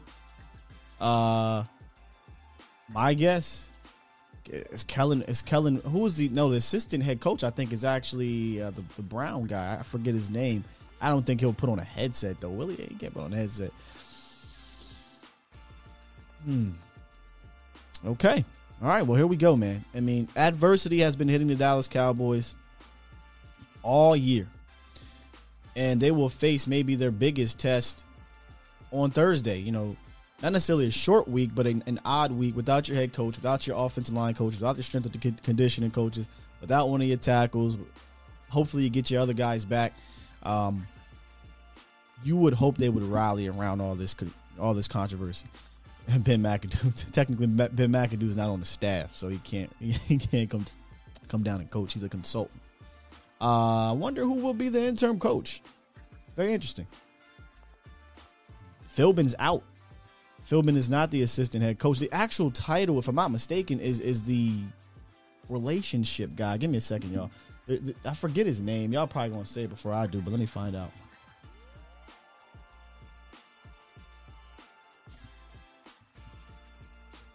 Oh, there's his name, Rob Davis. I said Brown. It's Rob Davis. So Rob Davis is technically your assistant head coach, but Rob Davis is more of a relationship with the players type of guy. He I forget his his title. Um, so so you're not going to have McCarthy. You're not going to have Joe Philbin. You're not going to have Jeff Blasco, who's your assistant offensive line coach. You're not going to have your uh, other offensive line coach. In fact, tight end coach Lunda Wells is actually um, going to be coaching some of the line, according to Zack Martin. Trying to look here. Else? Scott Tolzien is also out in regards to the COVID, and your entire, I think,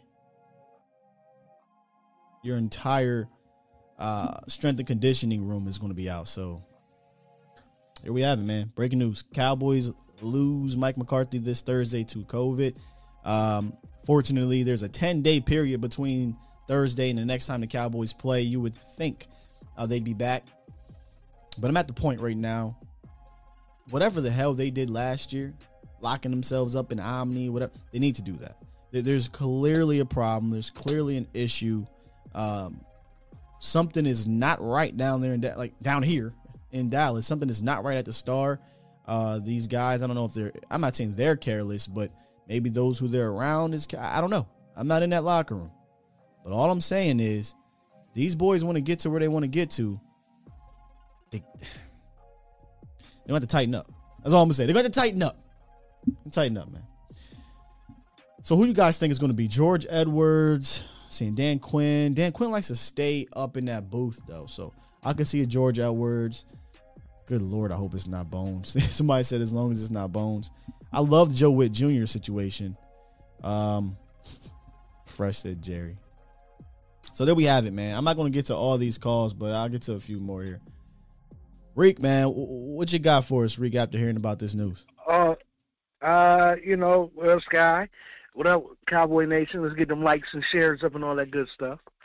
Uh, what I got to say about that is, okay, it gives it, it gives the team a time to reflect on what's going on. Mike McCarthy might get sit, he gonna have to sit his butt down, but now he might go into the lab by himself for a minute Yeah, and figure a couple things out. You know what I'm saying? Figure a couple things out that he been doing wrong. My whole thing is like this. It's a big, it's a big, it's a big thing.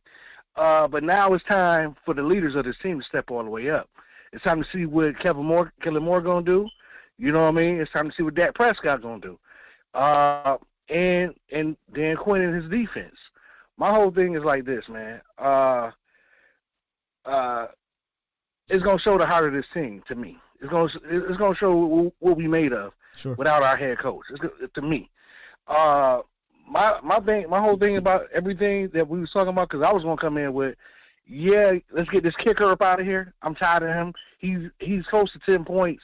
He's added up. He uh, isn't he about close to ten points? Eleven. That he don't miss Uh, for the I'm- year between. If I'm not mistaken, brother, I think it's 11 points he's left on the field uh, in the in two of the four losses. So, and and and, and put it this way: Oh. last week the Cowboys lost by three. First week they lost by two. That's five points in those games. If I'm not mistaken, he's left 11 points on the board. See what I'm saying? And I could We be wrong on that that. number, but but I thought I saw that on Twitter. Uh, I'm about to say it's damn near close, and and that's a damn shame. And my whole thing is like this: missing extra points, missing field goals are deflating to the team because you not you your job is to come in and kick the field goals. Uh, that's all you got to do, bruh. And kick the ball out of the back of the end zone. That's your, that's your job, man. If you can't do that, we got to get somebody else in here. Because last time I checked, when he was out for COVID, the dude that stepped in for him, he ain't missed nothing. He, mi- he, he had five So why- attempts, why did- and he didn't miss none.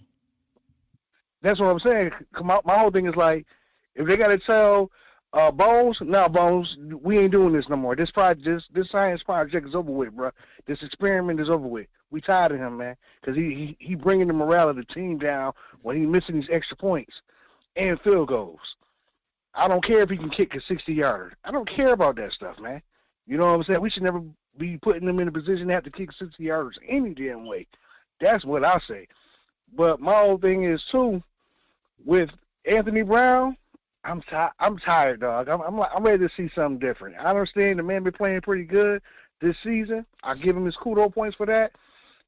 I think that we need to see what Calvin Joseph is. You know what I mean? What, what, he gonna bring to the table? Because I feel So like why not? feel Do, why not do it in for Jourdan Lewis, who's been playing worse than Anthony Brown this year? I don't want to, but see, I, I the reason I say that is because I want to see him at the two. The reason I want to see him at the two is because I believe I Sure, believe he's gonna then bring that slide- dog. Just slide Anthony I- Brown I- inside. Yeah, that's what I'm saying. I I'm, personally I'm with that A- all day. I think AB's played better than Slide Jourdan him- Lewis all year. Yeah, so slide him to the middle. I mean, slide him to the uh, the nickel position. I'm cool with that. But my thing is this: like y'all been saying, we've been saying this stuff for a long time with with AB. When he start, when he playing good, he's playing good. when he playing whoa, bad, whoa, whoa. he's playing bad. Anybody hearing this? You know what I'm saying? Amari Cooper news. What's going on? No, Somebody said Amari Cooper may not play. What, are you talking about? Uh, Go ahead, brother. I'm sorry. I'm just trying to find this out while Well, we're, yeah. a lot of stuff is breaking here. yeah, man. And my whole thing is, I, I really believe Calvin, Calvin Calvin Joseph, boss man fat, will bring that extra dog that we need on the field. Because you already seen what happened on that penalty. They they was they was they was scrapping it out, and I, I want to see some of that because I, I really believe our our team played better when when we were playing scrappy. You know what I mean? And my thing is like this, like I said before, when AB get burnt, he all in his head. When somebody like Diggs get burnt, he putting it behind him. You know what I mean? He going and now he gonna keep playing, and that's what we need out there. You know what I mean? We need people that can get over whatever just happened. Oh, time and- out. and Time out, Mark. I'm not putting fake news out there. I'm reading the chat. Somebody said in the chat about about Amari Cooper. So you get on them. Um, Maya and Adrian. Uh, I don't know. I don't see anything like that. Stevie Mack just told me there's no news about Amari Cooper. So yeah, I agree. If you if you just don't say stuff if you don't have any any any sources here, that that's major. So uh, I digress. Go ahead. Uh, Ray. But yeah, man, that that's that's my main thing. You know, uh, it's it's time for AB to move to the slot. That's what I believe. He's been playing pretty good, but I really want to see what Calvin Joseph brings to the table. You know what I mean? I'm, I'm gonna be real. Uh, I'll address this one more time. I, I'm gonna be real. I am. I want to see. I want to see him as well, but at what cost? Like if this was at the beginning of the season, I hear that. We got six games left. We're about to head into the playoffs. Do I remember it took mm-hmm. it took Diggs about ten. Diggs was not good for about eight to ten games last year, and which was expected. He's a rookie. It's going to happen. He's going to get beat. Yeah. He's going to get. He's going to be bad. That, that happens. Uh, look at AJ Terrell. AJ Terrell was looked at as a bust last year. This year is one of the best cornerbacks. Are you willing to go through the growing pains for the last eight to 10 games or whatever it is with Kelvin Joseph, getting beat, costing you touchdowns. Because think about it, AB is only giving up, I think, one touchdown this year, maybe two. Could be wrong, could be two. Um, costing you touchdowns, costing you penalties. AB only had one penalty till last week. Are you willing, right, to to give up that for Kelvin Joseph to kind of get beat on and pounded on for the next eight to ten weeks? Yes. Right. Me personally, yes. I, I do because we don't we don't see this AB show for how many years now? I you know don't well, get me wrong. Let's not talk about he tighten it up. Yeah, let's talk about this year. he been tightening it. He tightened it up. But I, I, look at I look at him as the uh, remember that uh, old cornerback that Pittsburgh Steelers used to have, number twenty two, Gay. And do you remember when they used every time somebody scored something big, or throw a bomb or something down the field, or need a penalty, they go to his side every time. Anthony Brown had one penalty before Thursday bruh, I'm putting it to you like this. I want to see the rook. It's time to see the rook. I, oh you, know, that's like just me. That's you, just me. You just want to see the rook. I totally get it. But it, but I want to see the rook. What I, what I'm trying to get people to understand is, don't just be like, oh, I'm just going to blindly throw the rookie in there and act like AB's been bad this year. He hasn't. If you blindly, I never wanna, said that. Not you, not you. People. I said people. If if you want to see yeah. a rookie, it's purely it's purely based on your personal agenda and not play on the field, right? I want to. I just want to see him because. I'm, I'm tired of AB, man. I'm just tired of looking at AB on that second for the second quarter. I don't believe he's our good, better second corner on this team. I really believe he's the better slot corner. I believe he'll be way better in the slot. You know what I'm saying? Because that's where the speedier guy is anyway. For the mm most part, on a lot of these teams, is the slot guy. And my thing is like this: I, I really believe Kelvin Kelvin Joseph. Yeah, he might get beat. He's gonna get beat. But I think he bring a, a certain type of attitude and a certain type of dog we need out there on that field. You know what I mean? That's people, a person that's gonna contest certain things and gonna be gonna blanket your and blanket your cornerback. I mean your uh, your your wide receiver. I really believe he's that dude. You know what I mean? And I love the I I don't like the penalty last week. You know, with them on the on the uh on that on that return. I don't like it, but at the same time, I do love that dog no mentality. Like we gonna fight to the end. It shouldn't have been a penalty. I mean, what was it? What are they gonna do? He, he was getting rag dog on the sideline. Of course, he gonna fight back. And then they, they threw him out. There shouldn't have been a penalty. That was a that was a bogus decision. I mean, you want to yeah. call a penalty, yeah. call a penalty, but they shouldn't have kicked him out. Is what I'm saying. Um, yeah, I agree with that too. Because the, the rest, I don't know what it is. Uh, it seems like ever since they kind of kind of uh, we kind of called them out a little bit they be they've been throwing flags left and right, man, on some of the for for some of the dumbest reasons, and at the same time too, they let other teams get away with murder on us, pushing off, holding. I don't know how many this, times I've seen uh, this crew people getting hold. We've had this crew twice this year, week one and Thursday. Uh, in those games, there has been a combined 47 flags. I'm not even counting the ones that were waved off. So it was about 50 or so. About 50 flags thrown for over 400 total yards. This crew, like like when you get a crew, and I think it was Bill Parcells who said it. He used to coach referees. Like he would go and look and watch, and, and, and okay, this referee crew calls this or they do that. I'm wondering if if McCarthy does that as well. I know he said I overcoached penalties the one week, and we came out got whooped by Denver. Uh, maybe he should have paid more attention to this crew, and maybe the game plan should have been more mm-hmm. just throw it up to Michael Gallup and, and, and see if they get a flag. Throw it up to Noah Brown, see if we get a flag because it worked for the for the Raiders. But yeah, man, I, I, agree with you, man. And my whole thing is this too, and I agree with your point. And I'm about to get up off here. Uh, we didn't get any real pressure on the on the passer. You know what I mean? We didn't well, get no real Micah. pressure on, on on Carr besides Micah. And my whole thing is like this. I really believe our corners are better when we get pressure. You know what I mean? And oh, everybody, every corners, uh, right? All corners are better, right? When you're pressuring. Yeah, yeah. We just we we we, we couldn't get no pressure on the dude, so that's why they was slinging it over the yard. And my one thing before I leave, LVE and Neal, man, one of them got to go. One of them got to sit down, man. We, we got people that, what, we ain't got enough linebackers. Such a shame. Again, we can come on here every week and say it. We don't have enough linebackers. It just, it just don't. So they're going to play. we know, we understand they're not that good this year. So I'm with you, man. Like it's something that we got to worry about in the offseason. They're not. They're, they're, you can't sit them until you get D Law and Randy Gregory back. Then you can put Michael back at the, at the linebacker position. Until then, you're going to see LVE. You're going to see Keanu Neal. You're going to see Gifford. That's what that's the linebackers. That is what it is. Yeah, I I rather, I rather see Gifford out there than this dude LVE. That's just my opinion, man. That's it, man. I'm up out of here, Sky. Peace, Law Nation. I mean, uh, uh, Cowboy Nation. I'm up out of here, man. I'll let y'all in a minute. Peace. All right, brother. Peace.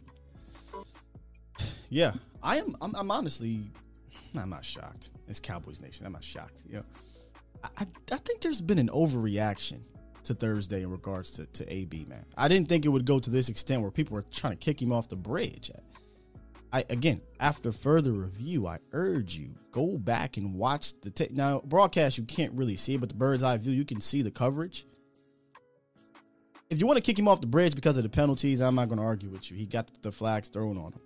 Um, I think it's a it's, it's a preference thing here.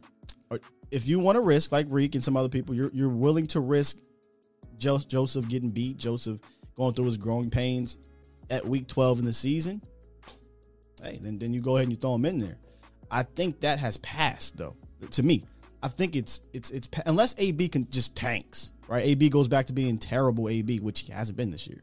Then yeah, you throw you throw Joseph in there. Um, but he hadn't been he has he hasn't been not even terrible. He hasn't been bad. Not even bad. He's been good. So it's tricky. Like you just say, you know what, man? You got those four flags. One week, we're gonna bench you. All right, I mean, all right, let's see what he got then. Let's see what Kelvin Joseph got then. But um I you know, I'm I'm not about to sit here and kick him off the bridge because of a bullcrap game, in my opinion, with the referees. Uh, his coverage was actually fine in that game, but but no one no one cares about that. I understand. You know, no one's looking at plays that don't go to your side. No one's looking at any of that stuff. All they care about is the four penalties. I get it. DJ. What's up, DJ? Hey, what's going on, Sky? How you doing, brother? I'm good, man. What's up with you? Oh well, you know, just make it, make it, man. I'll, I'll be honest. Uh, I was I know once the team gets healthy and all that, we'll be fine. I'm not tripping about that, but I am getting to a very frustrated and annoyed oh, state. Oh, for sure. That makes any sense. No, it makes ton of sense, and I'm with you, bro. I'm annoyed with the with the stuff as well. So you know, I, overall, like my immediate reaction was, you know, AB long term. Just to address that, since we've been talking about it. Oh, long term. I'm not for him long term, but go ahead. Well, you know, I mean, rest of the season. That's what I oh, okay. what, I, what I think. Yeah, yeah, yeah.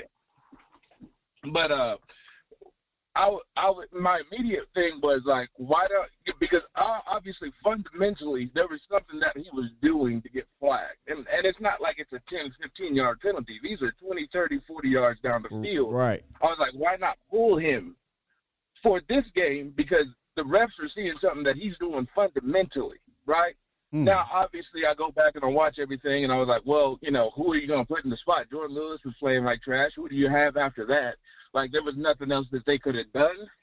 So I kind of backed out from, yeah. uh, on that after a while. But I, I think, you know, it was just that game and that crew, which if that crew comes back up and we have them on the docket again, then, you know, we have to address that then. But I mean, yeah, uh, that's a that's an interesting point you bring up. It's kind of similar to the to the uh, Connor Williams thing, and I wanted to bring it up with Reek too.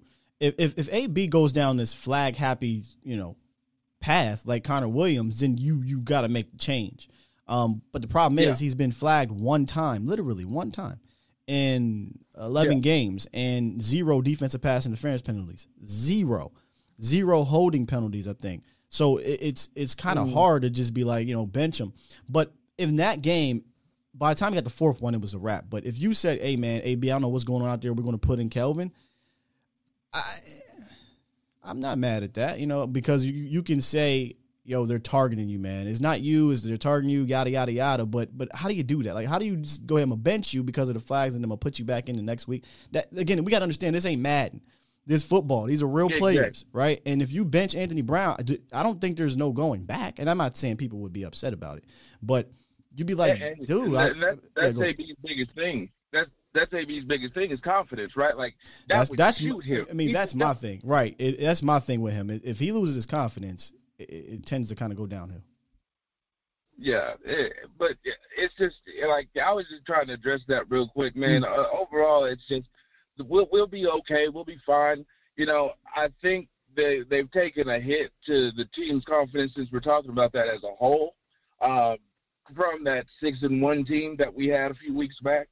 Um, so I think they've taken a hit and they just kind of have to restructure. Like, understand, like overall, like these guys, we're losing the teams who have their starters. Now everybody's got injuries at this point, but we're losing yeah, the teams who have have their main guys, like their their their stands, their their flagpoles. They have those guys in there, and we don't and we're losing. Uh, their oh. starters are better than our are better than our backups that they're playing against. Besides Dak and besides Micah, but overall, like I'm done with the Brown. But the Brown I'm done with is on the offensive side of the ball. That man's been targeted like five times in two Woo! games and has three. He said, "I'm done with the Brown on I'm offense."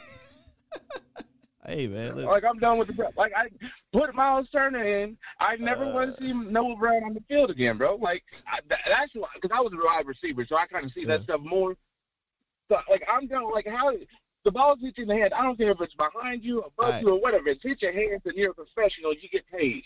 And I'm not in the league, so I understand what I'm saying and who I'm talking to. But he's dropped the ball three times and five targets, dude. I'm over. Yeah, I, in critical situations. I mean, a little critical bit. Of, I mean, a little bit of crow on that one. I, I, you know, so listen, when Noah Brown was making some of these clutch grabs or, or, good catches and things like that when we had our guys, I was, I was, I fell into the trap. I was like, you know what? I'm, if Noah Brown has to get more reps, Noah Brown can do it. Eh, that's not necessarily the case, man. Noah Brown has showed the last couple games he is what he is. Say it with me. It is what it is. what it is. He's a fourth or fifth wide receiver who can make a catch or two for you in the game, uh, but you, you are not gonna. It's Noah Brown. I like what what I found out, bro, is that he can't catch the ball on the run. If he does a curl route and he's like he's still, he's not moving, we're cool, we're Gucci. But if he's running side to side or up the field or whatever, he he flips out, bro. That's a good observation. That's a very good observation. Um, he's had some some drops. And I'm not even just talking about that third and seven. He, he, dropped some other ones in the game. He dropped some in in uh in KC. He's just he had, yeah. last week he had two targets and zero receptions, but they both hit his hand. And they dropped it. They both hit his hand. yeah. yeah, yeah, man. I'm with you. Uh, Noah's been a disappointment. But all right, man. I'll let you out. I'll let you go. Uh, that's all I had today. I appreciate the call, man. Man, fiery show today. I, and again, we always have these these these meetings when when you know the Cowboys lose. Uh, some people want to see Turner in the ball game. I mean, if we're keeping it a bean, Malik Turner, if I'm not mistaken, has actually had some wide receiver success in his career. Not a ton, not like he's been a thousand yard receiver or anything like that. But in Seattle, I thought he was called upon one year, and uh, yeah, it was one year. It was one year. Twenty two targets, two hundred forty yards. So he played in fifteen games. Sorry, he, he hasn't really been called upon that much. But I'm with whoever said it in the chat, man. I if, if we get if we're without Lamb, without Cooper, I kind of want to see Malik Turner what, what he can do. Um, Somebody says Simi Fehoko. Why not? I mean, at this dang old point, uh, what are you losing? Now, Noah Brown knows the offense and things like that. Uh, he does make some catches, but I, I don't think Noah Brown has stepped up. I don't think he stepped up. Oh my bad. Hold on, hold on. I gotta get I gotta get my guy James in here. I didn't even see you in there, brother. Uh James, what's going on, good brother? Sky! oh my Coming in with the fire. Man, hold on. First off, if anyone has never seen it rain with the sun out, just go outside and look up, then pull up the Dallas Cowboys app and see the breaking news because it is raining in Dallas indeed. right now. Indeed. Oh my goodness. Up to eight people tested positive for COVID, including freaky Mike, Mike McCarthy. Hold up. So there's more than Mike McCarthy on top of. I mean, we know we saw Steele and the other coaches. There's more that we don't know about. Oh man, it's it's up to eight people. Hey, that, that, that, that, up to eight people, man. But oh my goodness, you know, this is uh, this is this is um because we've been talking a lot about uh, Anthony Brown and all that, you know, and Jay Lewis had a bad game. Yeah. Uh, I think when we go back and we look at that tape, two things we're going to see. We did not get a pass rush. Oh. Uh, like uh consistently throughout the throughout the game on on Thanksgiving Day. And also, when we go back and look at our all the previous games, what we're going to see is that when we got pass rush, we got turnovers. You see, so I mean, it's it, that that was that was the that was the missing link right there on our defense. Pass Yeah, rush. and, and that goes back to to trying to decipher excuses, quote unquote, and reasons, right? Like I said this Yeah. weeks ago. I said at some point, next man up is going to bite you in the ass. When is it? We'll find out when. And I think it was this week. You know, last week the pass rush was getting after Mahomes a little bit, a little bit, and pushing him off his spot and, and, and made it difficult. This week they they did not. They could not for whatever get, reason get to Derek Carr except for um, Michael Parsons, and it came back to bite us in the butt. But you're going to be getting these guys back. In fact, you need Demarcus Lawrence and Randy Gregory. Let's let's not mistaken that. You know, there's only so many Yeah. times you're going to be able to get by with a bunch of Jags. And no offense to Basham and, and to to uh, uh, Dorance Armstrong and who whoever else is going out there on third downs. They, they're Jags. They're, they're just just another guy uh, at this point. Olsen, you know. Well, Osa has hit that rookie wall, and and, and, and I was going to get to who had her stock up, but we'll do it tomorrow. We'll talk about Trysten Hill and guys like that tomorrow. Uh, Ooh. yeah, we'll talk, Talk about Trysten. about a smart player. Talk about a smart player. Just Uh. pop it on the him. Trysten Hill. My goodness. Yeah. He, hey, I, I take my hat off to him because he he never gave up. He never gave up. Anytime he was on the field, he never gave up. That was that was very, Oh, I was I very impressed at his play. You know, the one thing I do want to say about AB, which is uh what I I said, you know, uh right after that Bucks game that we had Sure. um, they're going to have a game plan, and and a lot of these offensive coordinators' game plan are going to simple. When they're down and they need they they need a, a first down or they need some yards or they want to get in position, they're going to find number thirty, Yeah. go after number thirty, And that's, what they did. I mean, I mean, to a T. Every time we got in a position to stop the Raiders' offense, what they do? They put in D-Jack, send him up the field on number thirty. Boom, PI every time. You know, it, it wasn't they they that that was their game plan. I, I remember it was the second PI. If when uh DeSean Jackson was running around, he was just he was just running up field. That's all he was doing. He just run up the field. The second PI, he didn't even come. He didn't even finish the route. The ball wasn't even like near. I know what you're talking about, yeah. He, you see, he stopped on the round and just gonna start uh, complaining to the ref. I'm like, oh, come on now. And in reality, you know if you want to be real about that call, I think I know what the one you're talking about. That was a holding. So I was a little bit upset that they called pass interference because it granted them like 15 extra yards as opposed to I think it's a five yard penalty on the defense. So it was a holding. It, was held before they even you know threw the ball in there. But that's neither here nor there. Yeah, I, I mean, you know, and and that's what's gonna happen. Um, you know, shout out to uh, Nate Newton. I listen to him uh, off and on now and then. He says he said this thing: when you develop a stereotype in the NFL, it takes you four games to get rid of that stereotype. And once you get marked as a stereotype, the refs are going to be looking for it. The opposite team is going to coach towards it or coach against it. Bill Belichick has has been a coaching genius to go to the ref pregame. Hey, hey, hey, make sure you watch so and so. You know, uh, make sure you watch this player. He likes to do this, da, the. You know what I'm Yeah. saying? Like that, I- and that's what they've been doing with Anthony Brown. They're like, hey, Well, when well, he gets well, to the top, Well, James, to be fair, Uh-huh. again, to be fair, because I want to make sure we we understand this. He's been penalized one time before Thursday. So if teams are trying to do that, it hadn't been working until Thursday, when lo and behold, they get the referee crew who caused the most holding penalties and pass interference penalties in the league. Um, so it, it- I think it's it's a strategic thing that the Raiders did. Oh, we got this group we definitely don't want to try this on on Diggs because Diggs will get his hands on the ball and get an interception and, and yada yada yada, right? So the only other mm-hmm. option is to do what? We're gonna go after number 30, which we thought all year would be the the theme, and it hadn't been working. Teams going after number 30, and for a while here, he was the best corner. I'm not lying to you, the best corner, you know, numbers wise in in man to man coverage. And going deep on Anthony Brown wasn't really working on a consistent basis. Um, Thursday it did. Uh, so uh, here's the thing that made me perk my ears up. What you said, and you said Nate Newton said it. It'll take four games. Uh, teams will come after it. So now I'm starting to think, and you're, you're probably right. Going into Thursday, going into the games after that. Oh well, it worked for the Raiders. So will Trevor Siemian do the same thing, and Sean Payton will uh, whoever we play, you know, the Eagles, the the the Taylor Heinicke's, whatever, will they do the same thing to Anthony Brown? I guess get ready for it. They, they probably will. And let's see if he can bounce back. Well, here's going to be the dark horse. D Law, Tank, back in the lineup. For sure. On opposite side of uh, Micah Parsons. I don't think they're going to have the time. They, I, they, they, they're not going to have the time. Listen, bro. That, that's why, me personally, I'm not panicking.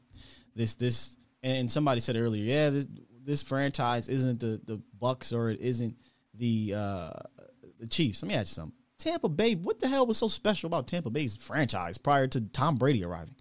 you know what I'm saying? Nothing was special about that franchise. But nonetheless, those two teams went through a rut and they were able to dig themselves out and win the Super Bowl. They, they lost three or four. Um, and I'm not saying Dallas will win the Super Bowl. I'm just saying good teams, this happens.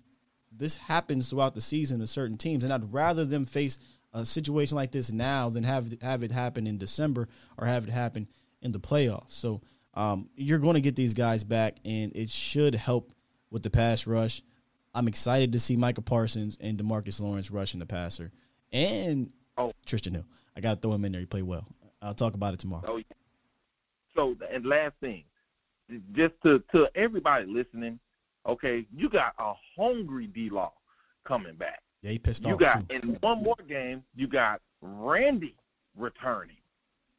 Pair them with a already solid Osa Odighizuwa with a uh, a diamond in the rough and Justin Hamilton. Trysten You see, you can mix them in with a Tarell Basham, keeping them guys safe, or Dorance, or keeping say keeping them fresh.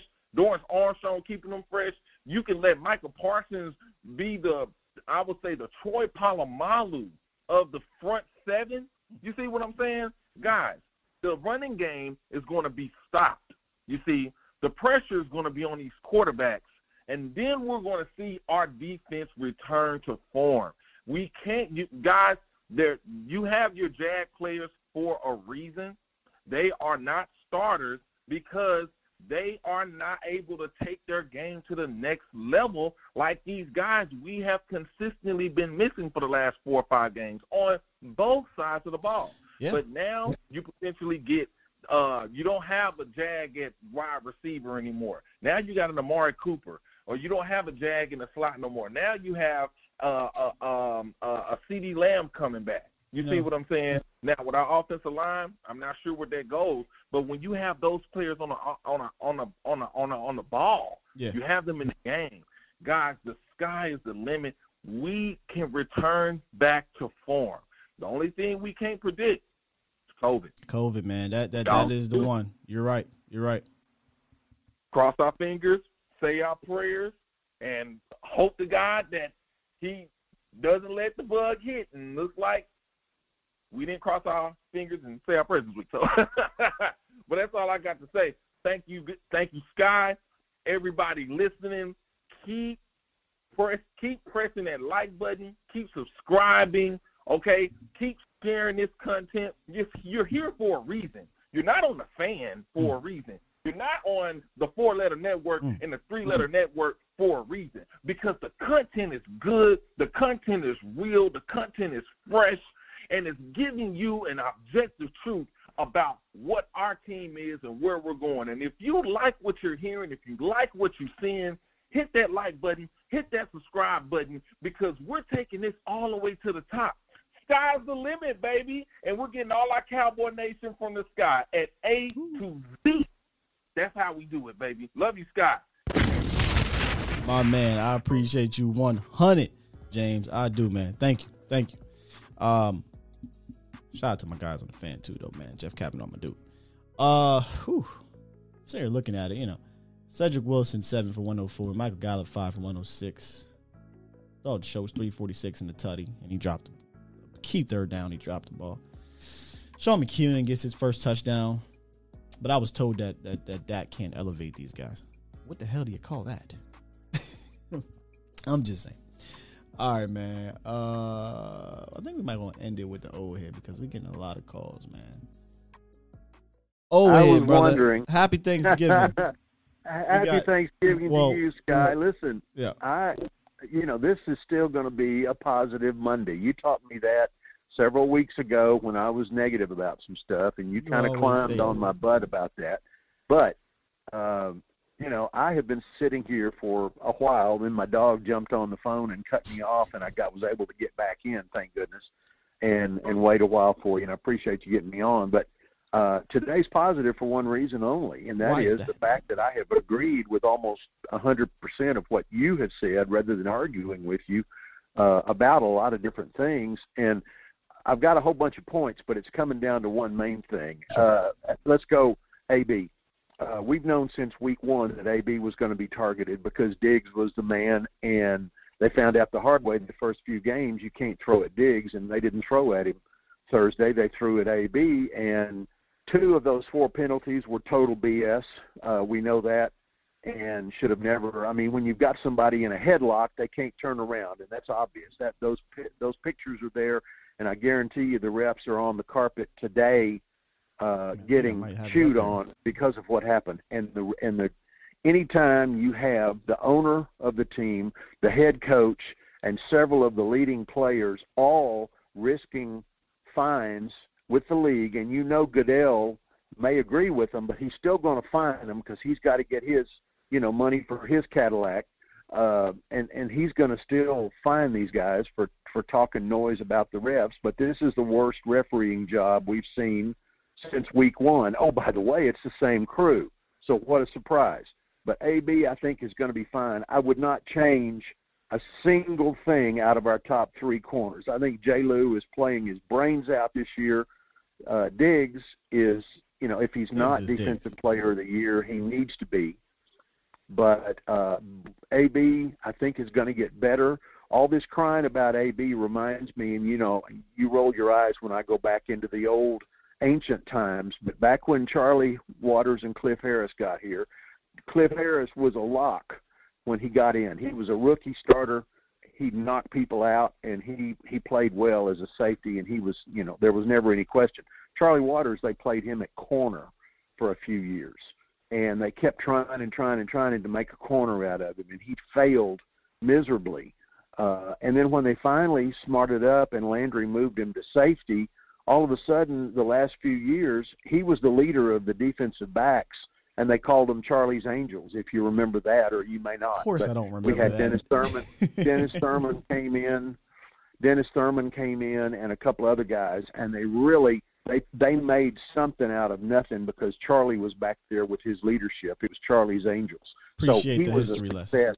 He was a success after a while. Now, now with Dak, uh, I don't know if it's his calf uh, with with being out a while or whatever. His throwing motion is is off a little bit.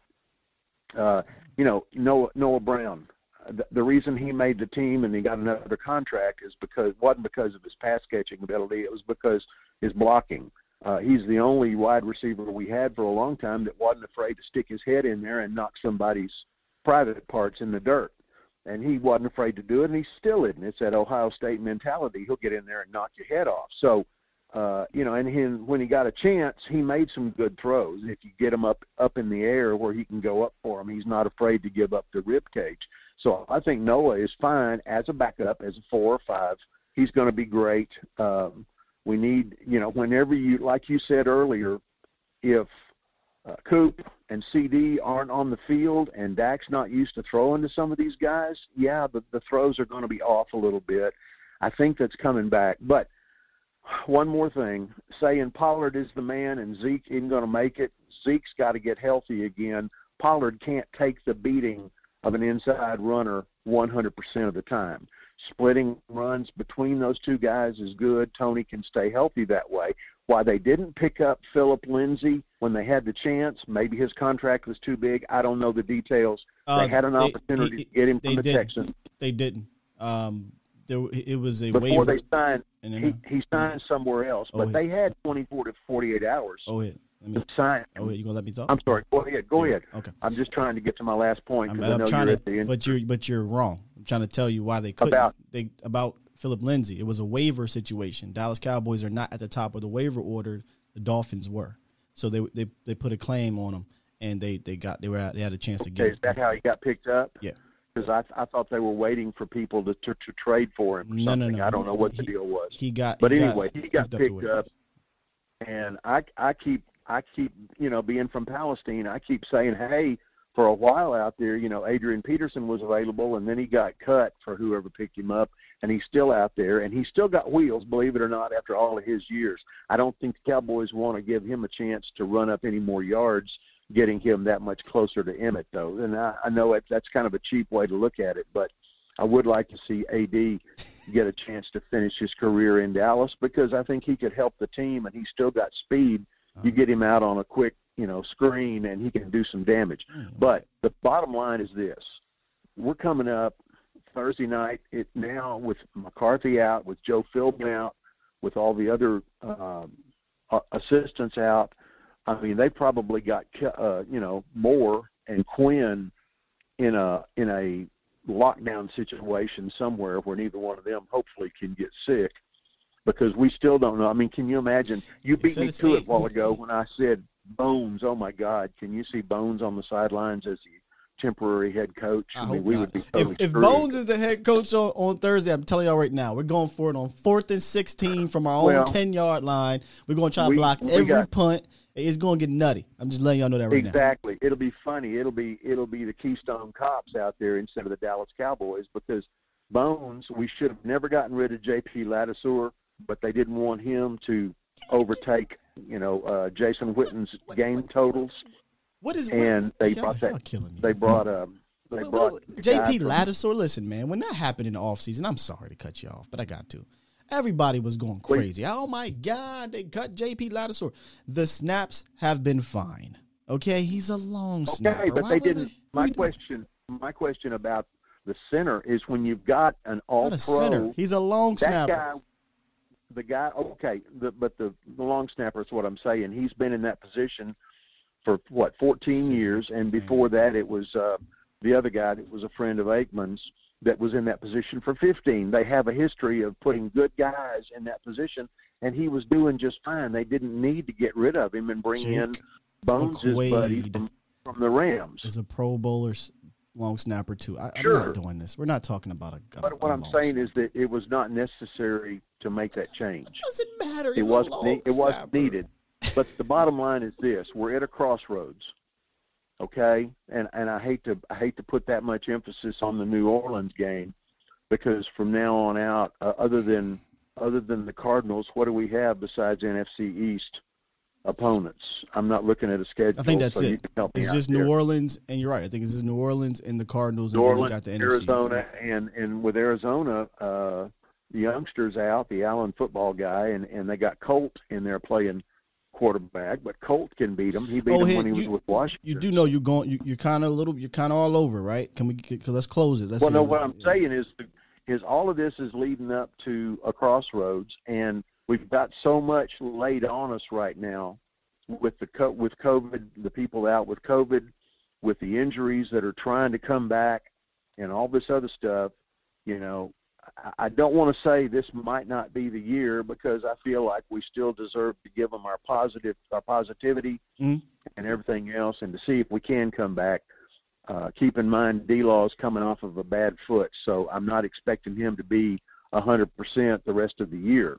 Randy Gregory, I think, will be a big hope, and and Micah can do some good. Uh, he's been doing good, but you know, Micah the other night was the only thing we had basically Oh, on a pass rush that was right. consistent. Right. And then you've got uh, the only thing we had.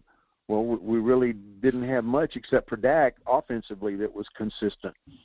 uh, other than a lousy refereeing crew, which was hurting us. But I think anytime you show the league with your with all of the people that have been griping about the refs, the Cowboys have made their statement, and that is whether we make it or we don't this year, we're showing that the referees are bad. All right, man. Final, final, final word right here.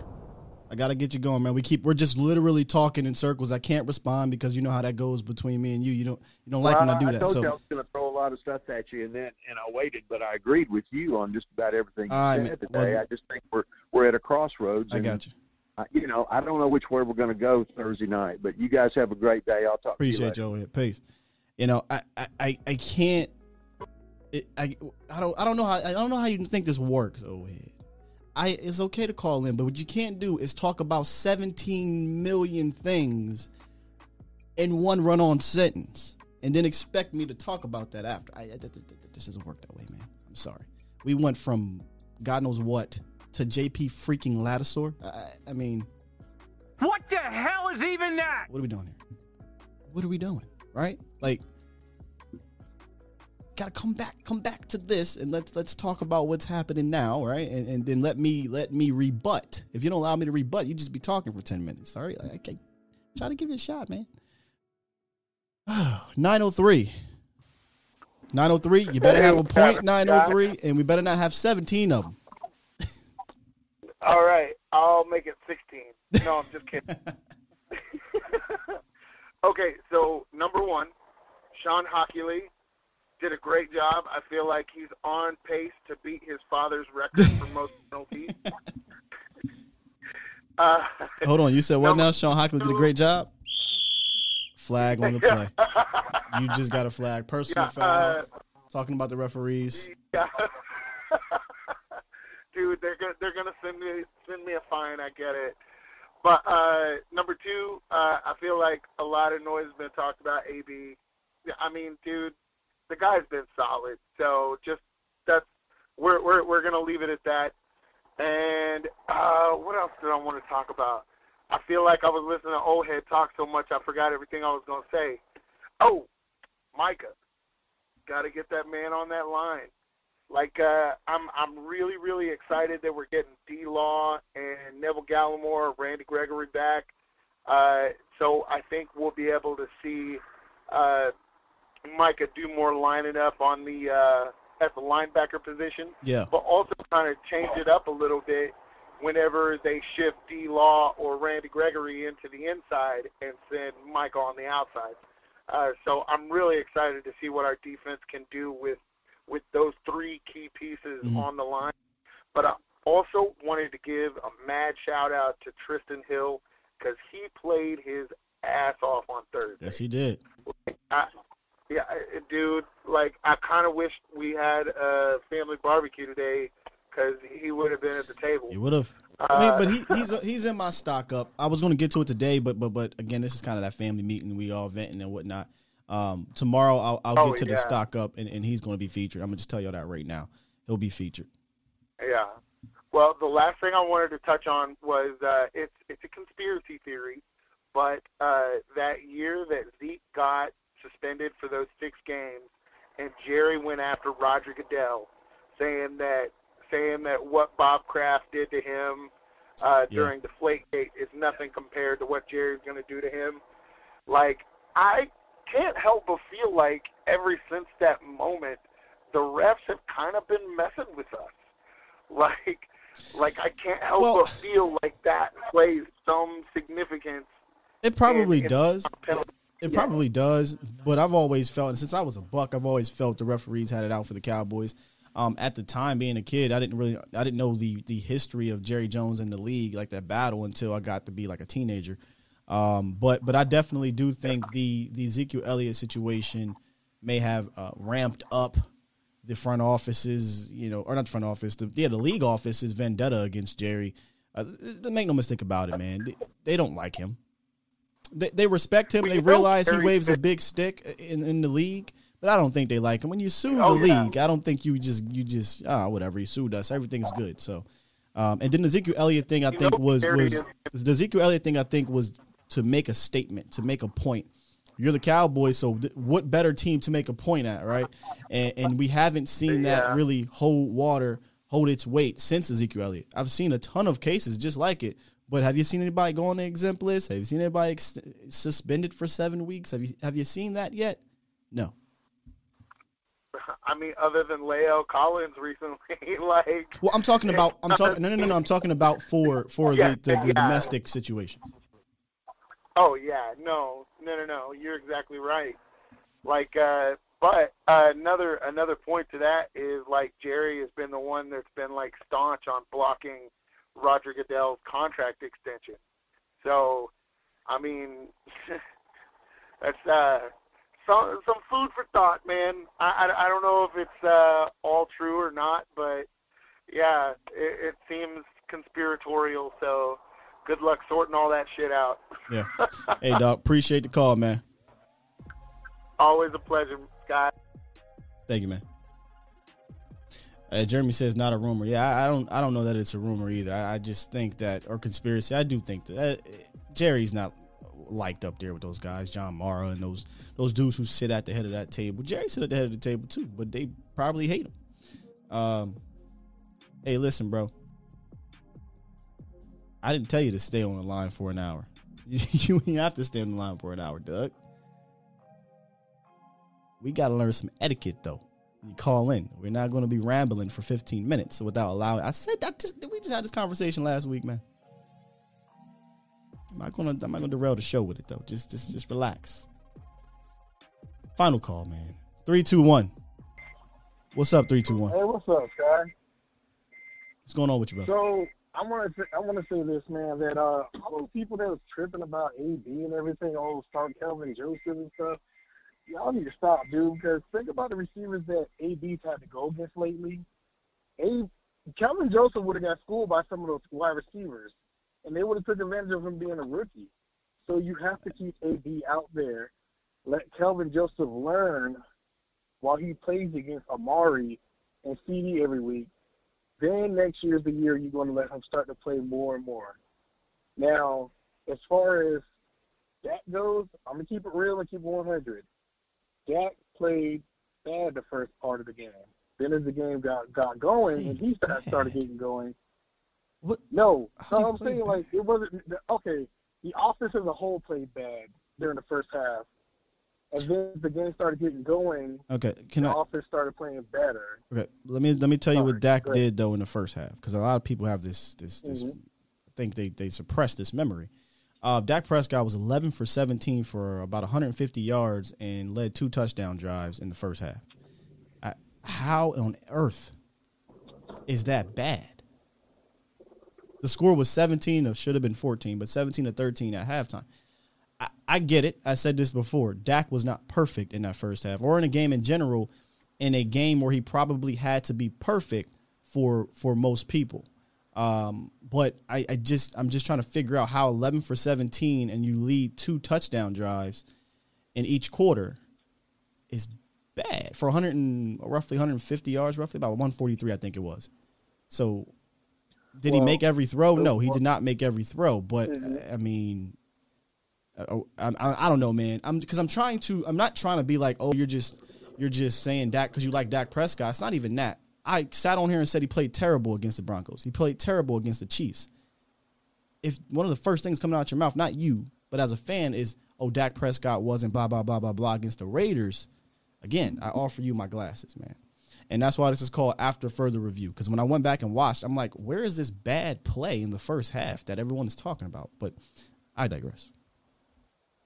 Well, I'll put like this: he didn't play necessarily his best half in the first because we've seen heat up and we've seen him want to just like tear somebody's new, tear Sure. somebody a new one. But when That's you don't, I mean, when like, you have Dak make- fourth and fifth wide receivers as your go-to, Mm-hmm. right? Don't shouldn't you expect that your offense is not going to be the same?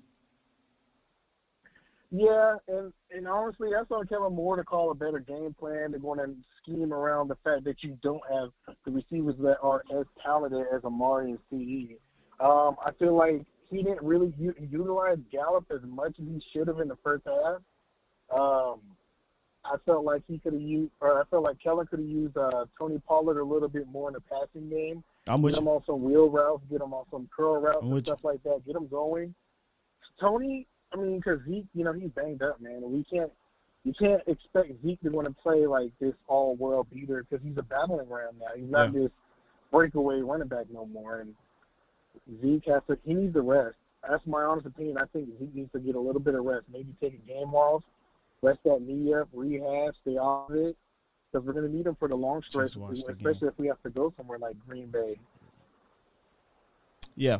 Yeah, Ke- Kellen Kellen deserves some criticism over these last three and a half weeks. Um, kind of maybe being stubborn, Yeah. or Mike, whoever the call is to feature Ezekiel Elliott when he's clearly hampered, deserves to be criticized. He's clearly hampered. He needs to sit down, and we talked about at the top of the show.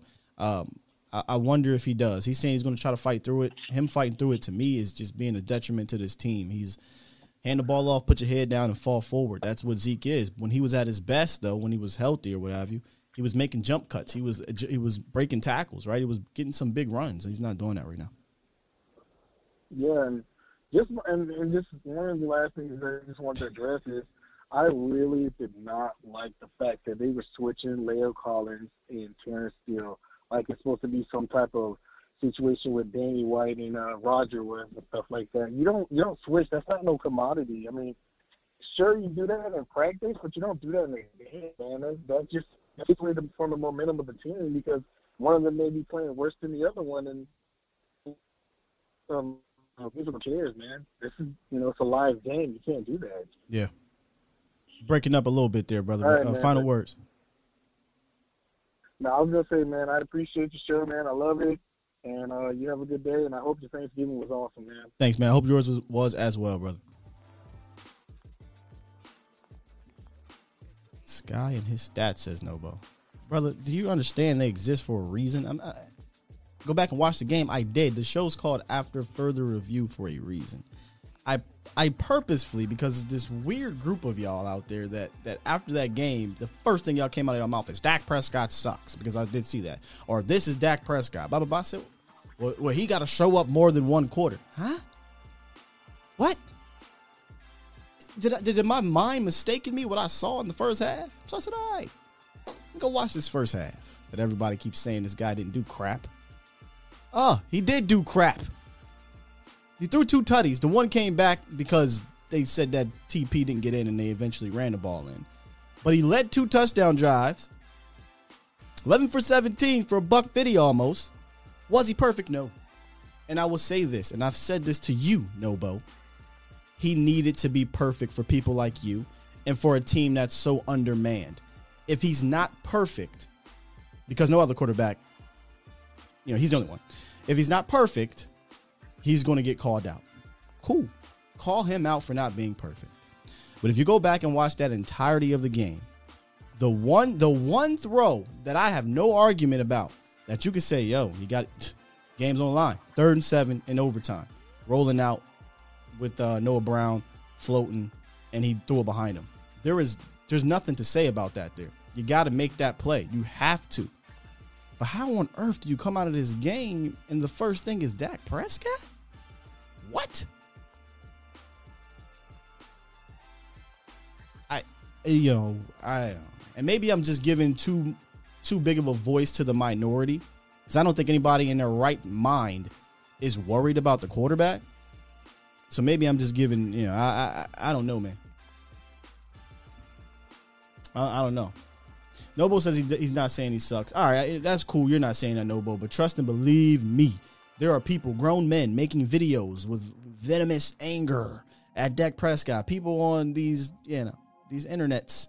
Oh, he sucks, or he's not the man, and da da da da, and all this other crap, man. That that for whatever reason, this man is held to an entirely different standard. Look around the league, ladies and gentlemen. I said this on Twitter. The problem is diehard fans usually only watch and care about their team, which makes sense. It makes sense. But you don't know, not, you, but a lot of them know anything about the rest of the league. That all they see is this, and because he's not A Rod, because he's not Tom Brady, he ain't sh- right. He ain't worth it. Yada yada yada. You think I'm lying? Go look at my mentions on Twitter. Go look at them. It's weird, man. It is really, really weird. And if you, not you, no, but, but if you want to jump off the ship of, of Dak, you think he's, you know, he's not this good quarterback, whoever out there, by all means. But as Kevin Hart said, I promise you, boo boo. I Kevin Hart, I promise you, if and when he does get it done, don't come back. The door's shut. See ya. I feel like when it happens, when the Cowboys reach the promised land again, I don't give a dang who it is. I'm coming for Cowboy fans. And that's crazy. I shouldn't have to come for us. I should be coming for the, for the rivals and things like that. But they respect the damn team more than you do. Not you personally, Nobo, but a lot of these other fans out there. I'm coming. I know. I see. I see. I'm right, and I see. I see you out there. I synced it. And when it happens, I'm coming for you. And that's all I'm saying. You want to get off the damn the damn ship? Get off. Please, just get off. Leave us alone. I digress.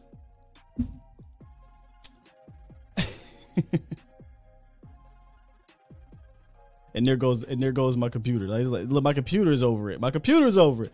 All right, man. We're gonna wrap this thing up.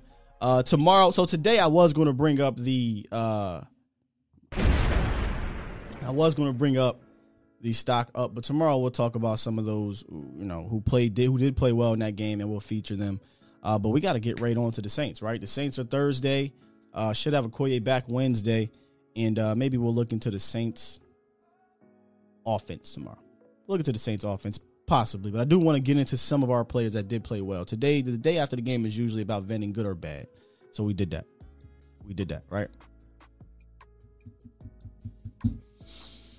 With that said, man, let me get back into the chat here. Daniel said there's going to be a lot of new Cowboy fans when we reach the promise. Saying, you know, that's how it is. You know, how it is. Uh, I wouldn't pick any anyone else in the league but our Q, but I got a critique in a few throws. Oh, for sure, Nobo. I mean, it wasn't perfect. I told you that. It, he was 32 for 47. Like he missed 15 throws. So, you know, that's 15 incompletions. He wasn't perfect, bro. And you missed the main one at the end of the day. Uh, at the end of the game. Uh, Shane said Lamar threw four INTs. Lamar don't play for the Cowboys, Shane. You don't play for the Cowboys. There was a dude on Twitter that told me, well, well, Aaron Rodgers is allowed to not be perfect because he has a Super Bowl win 11 years ago. Patrick Mahomes is allowed to miss throws. What? All right. I'm gonna get off that. I really was trying not to get on that. Frost said, "I'm gonna be too busy laughing at Eagles fans when it happens." That's what I wanted to do, Frost. Like, like I wanna, I wanna win this thing and, and, fly up the PA after we do the parade. And and personally, to all my family and friends, personally, just put the the ring on the middle finger and just show them, right? But it seems to be our own fan base are the worst fans. Our own fan base hates, and I'm not saying you know, you know, they get into this I'm right back, right? They, they want to be right more than they want to win. I seen somebody on there say, prove me wrong. And then when it didn't happen, just flat out went to town on so and so and so and so. Frustration is, is okay. I totally understand that. Uh, we're going to critique, we're going to talk and all that stuff. Uh, but be real, man. I mean, just, just, just, just be real. And if you're coming on here saying your quarterback sucks, I don't even want to dis- discuss football with you. Because if he sucks, there's only two good, three good quarterbacks in the entire league. And with that said, I'm going to press this dang on button because I didn't want to be on this thing forever. And I ended up doing it, man. Appreciate y'all. Come on back tomorrow morning. We'll wrap some more about this. Uh, we'll put a bow on this game and maybe talk about some good things that came out of it in regards to individual players. And then we'll look forward to the Chiefs, man. Look forward to the Chiefs. Appreciate y'all. We out. Peace. And as always, shout out to my guy Stevie Mack, the mod god.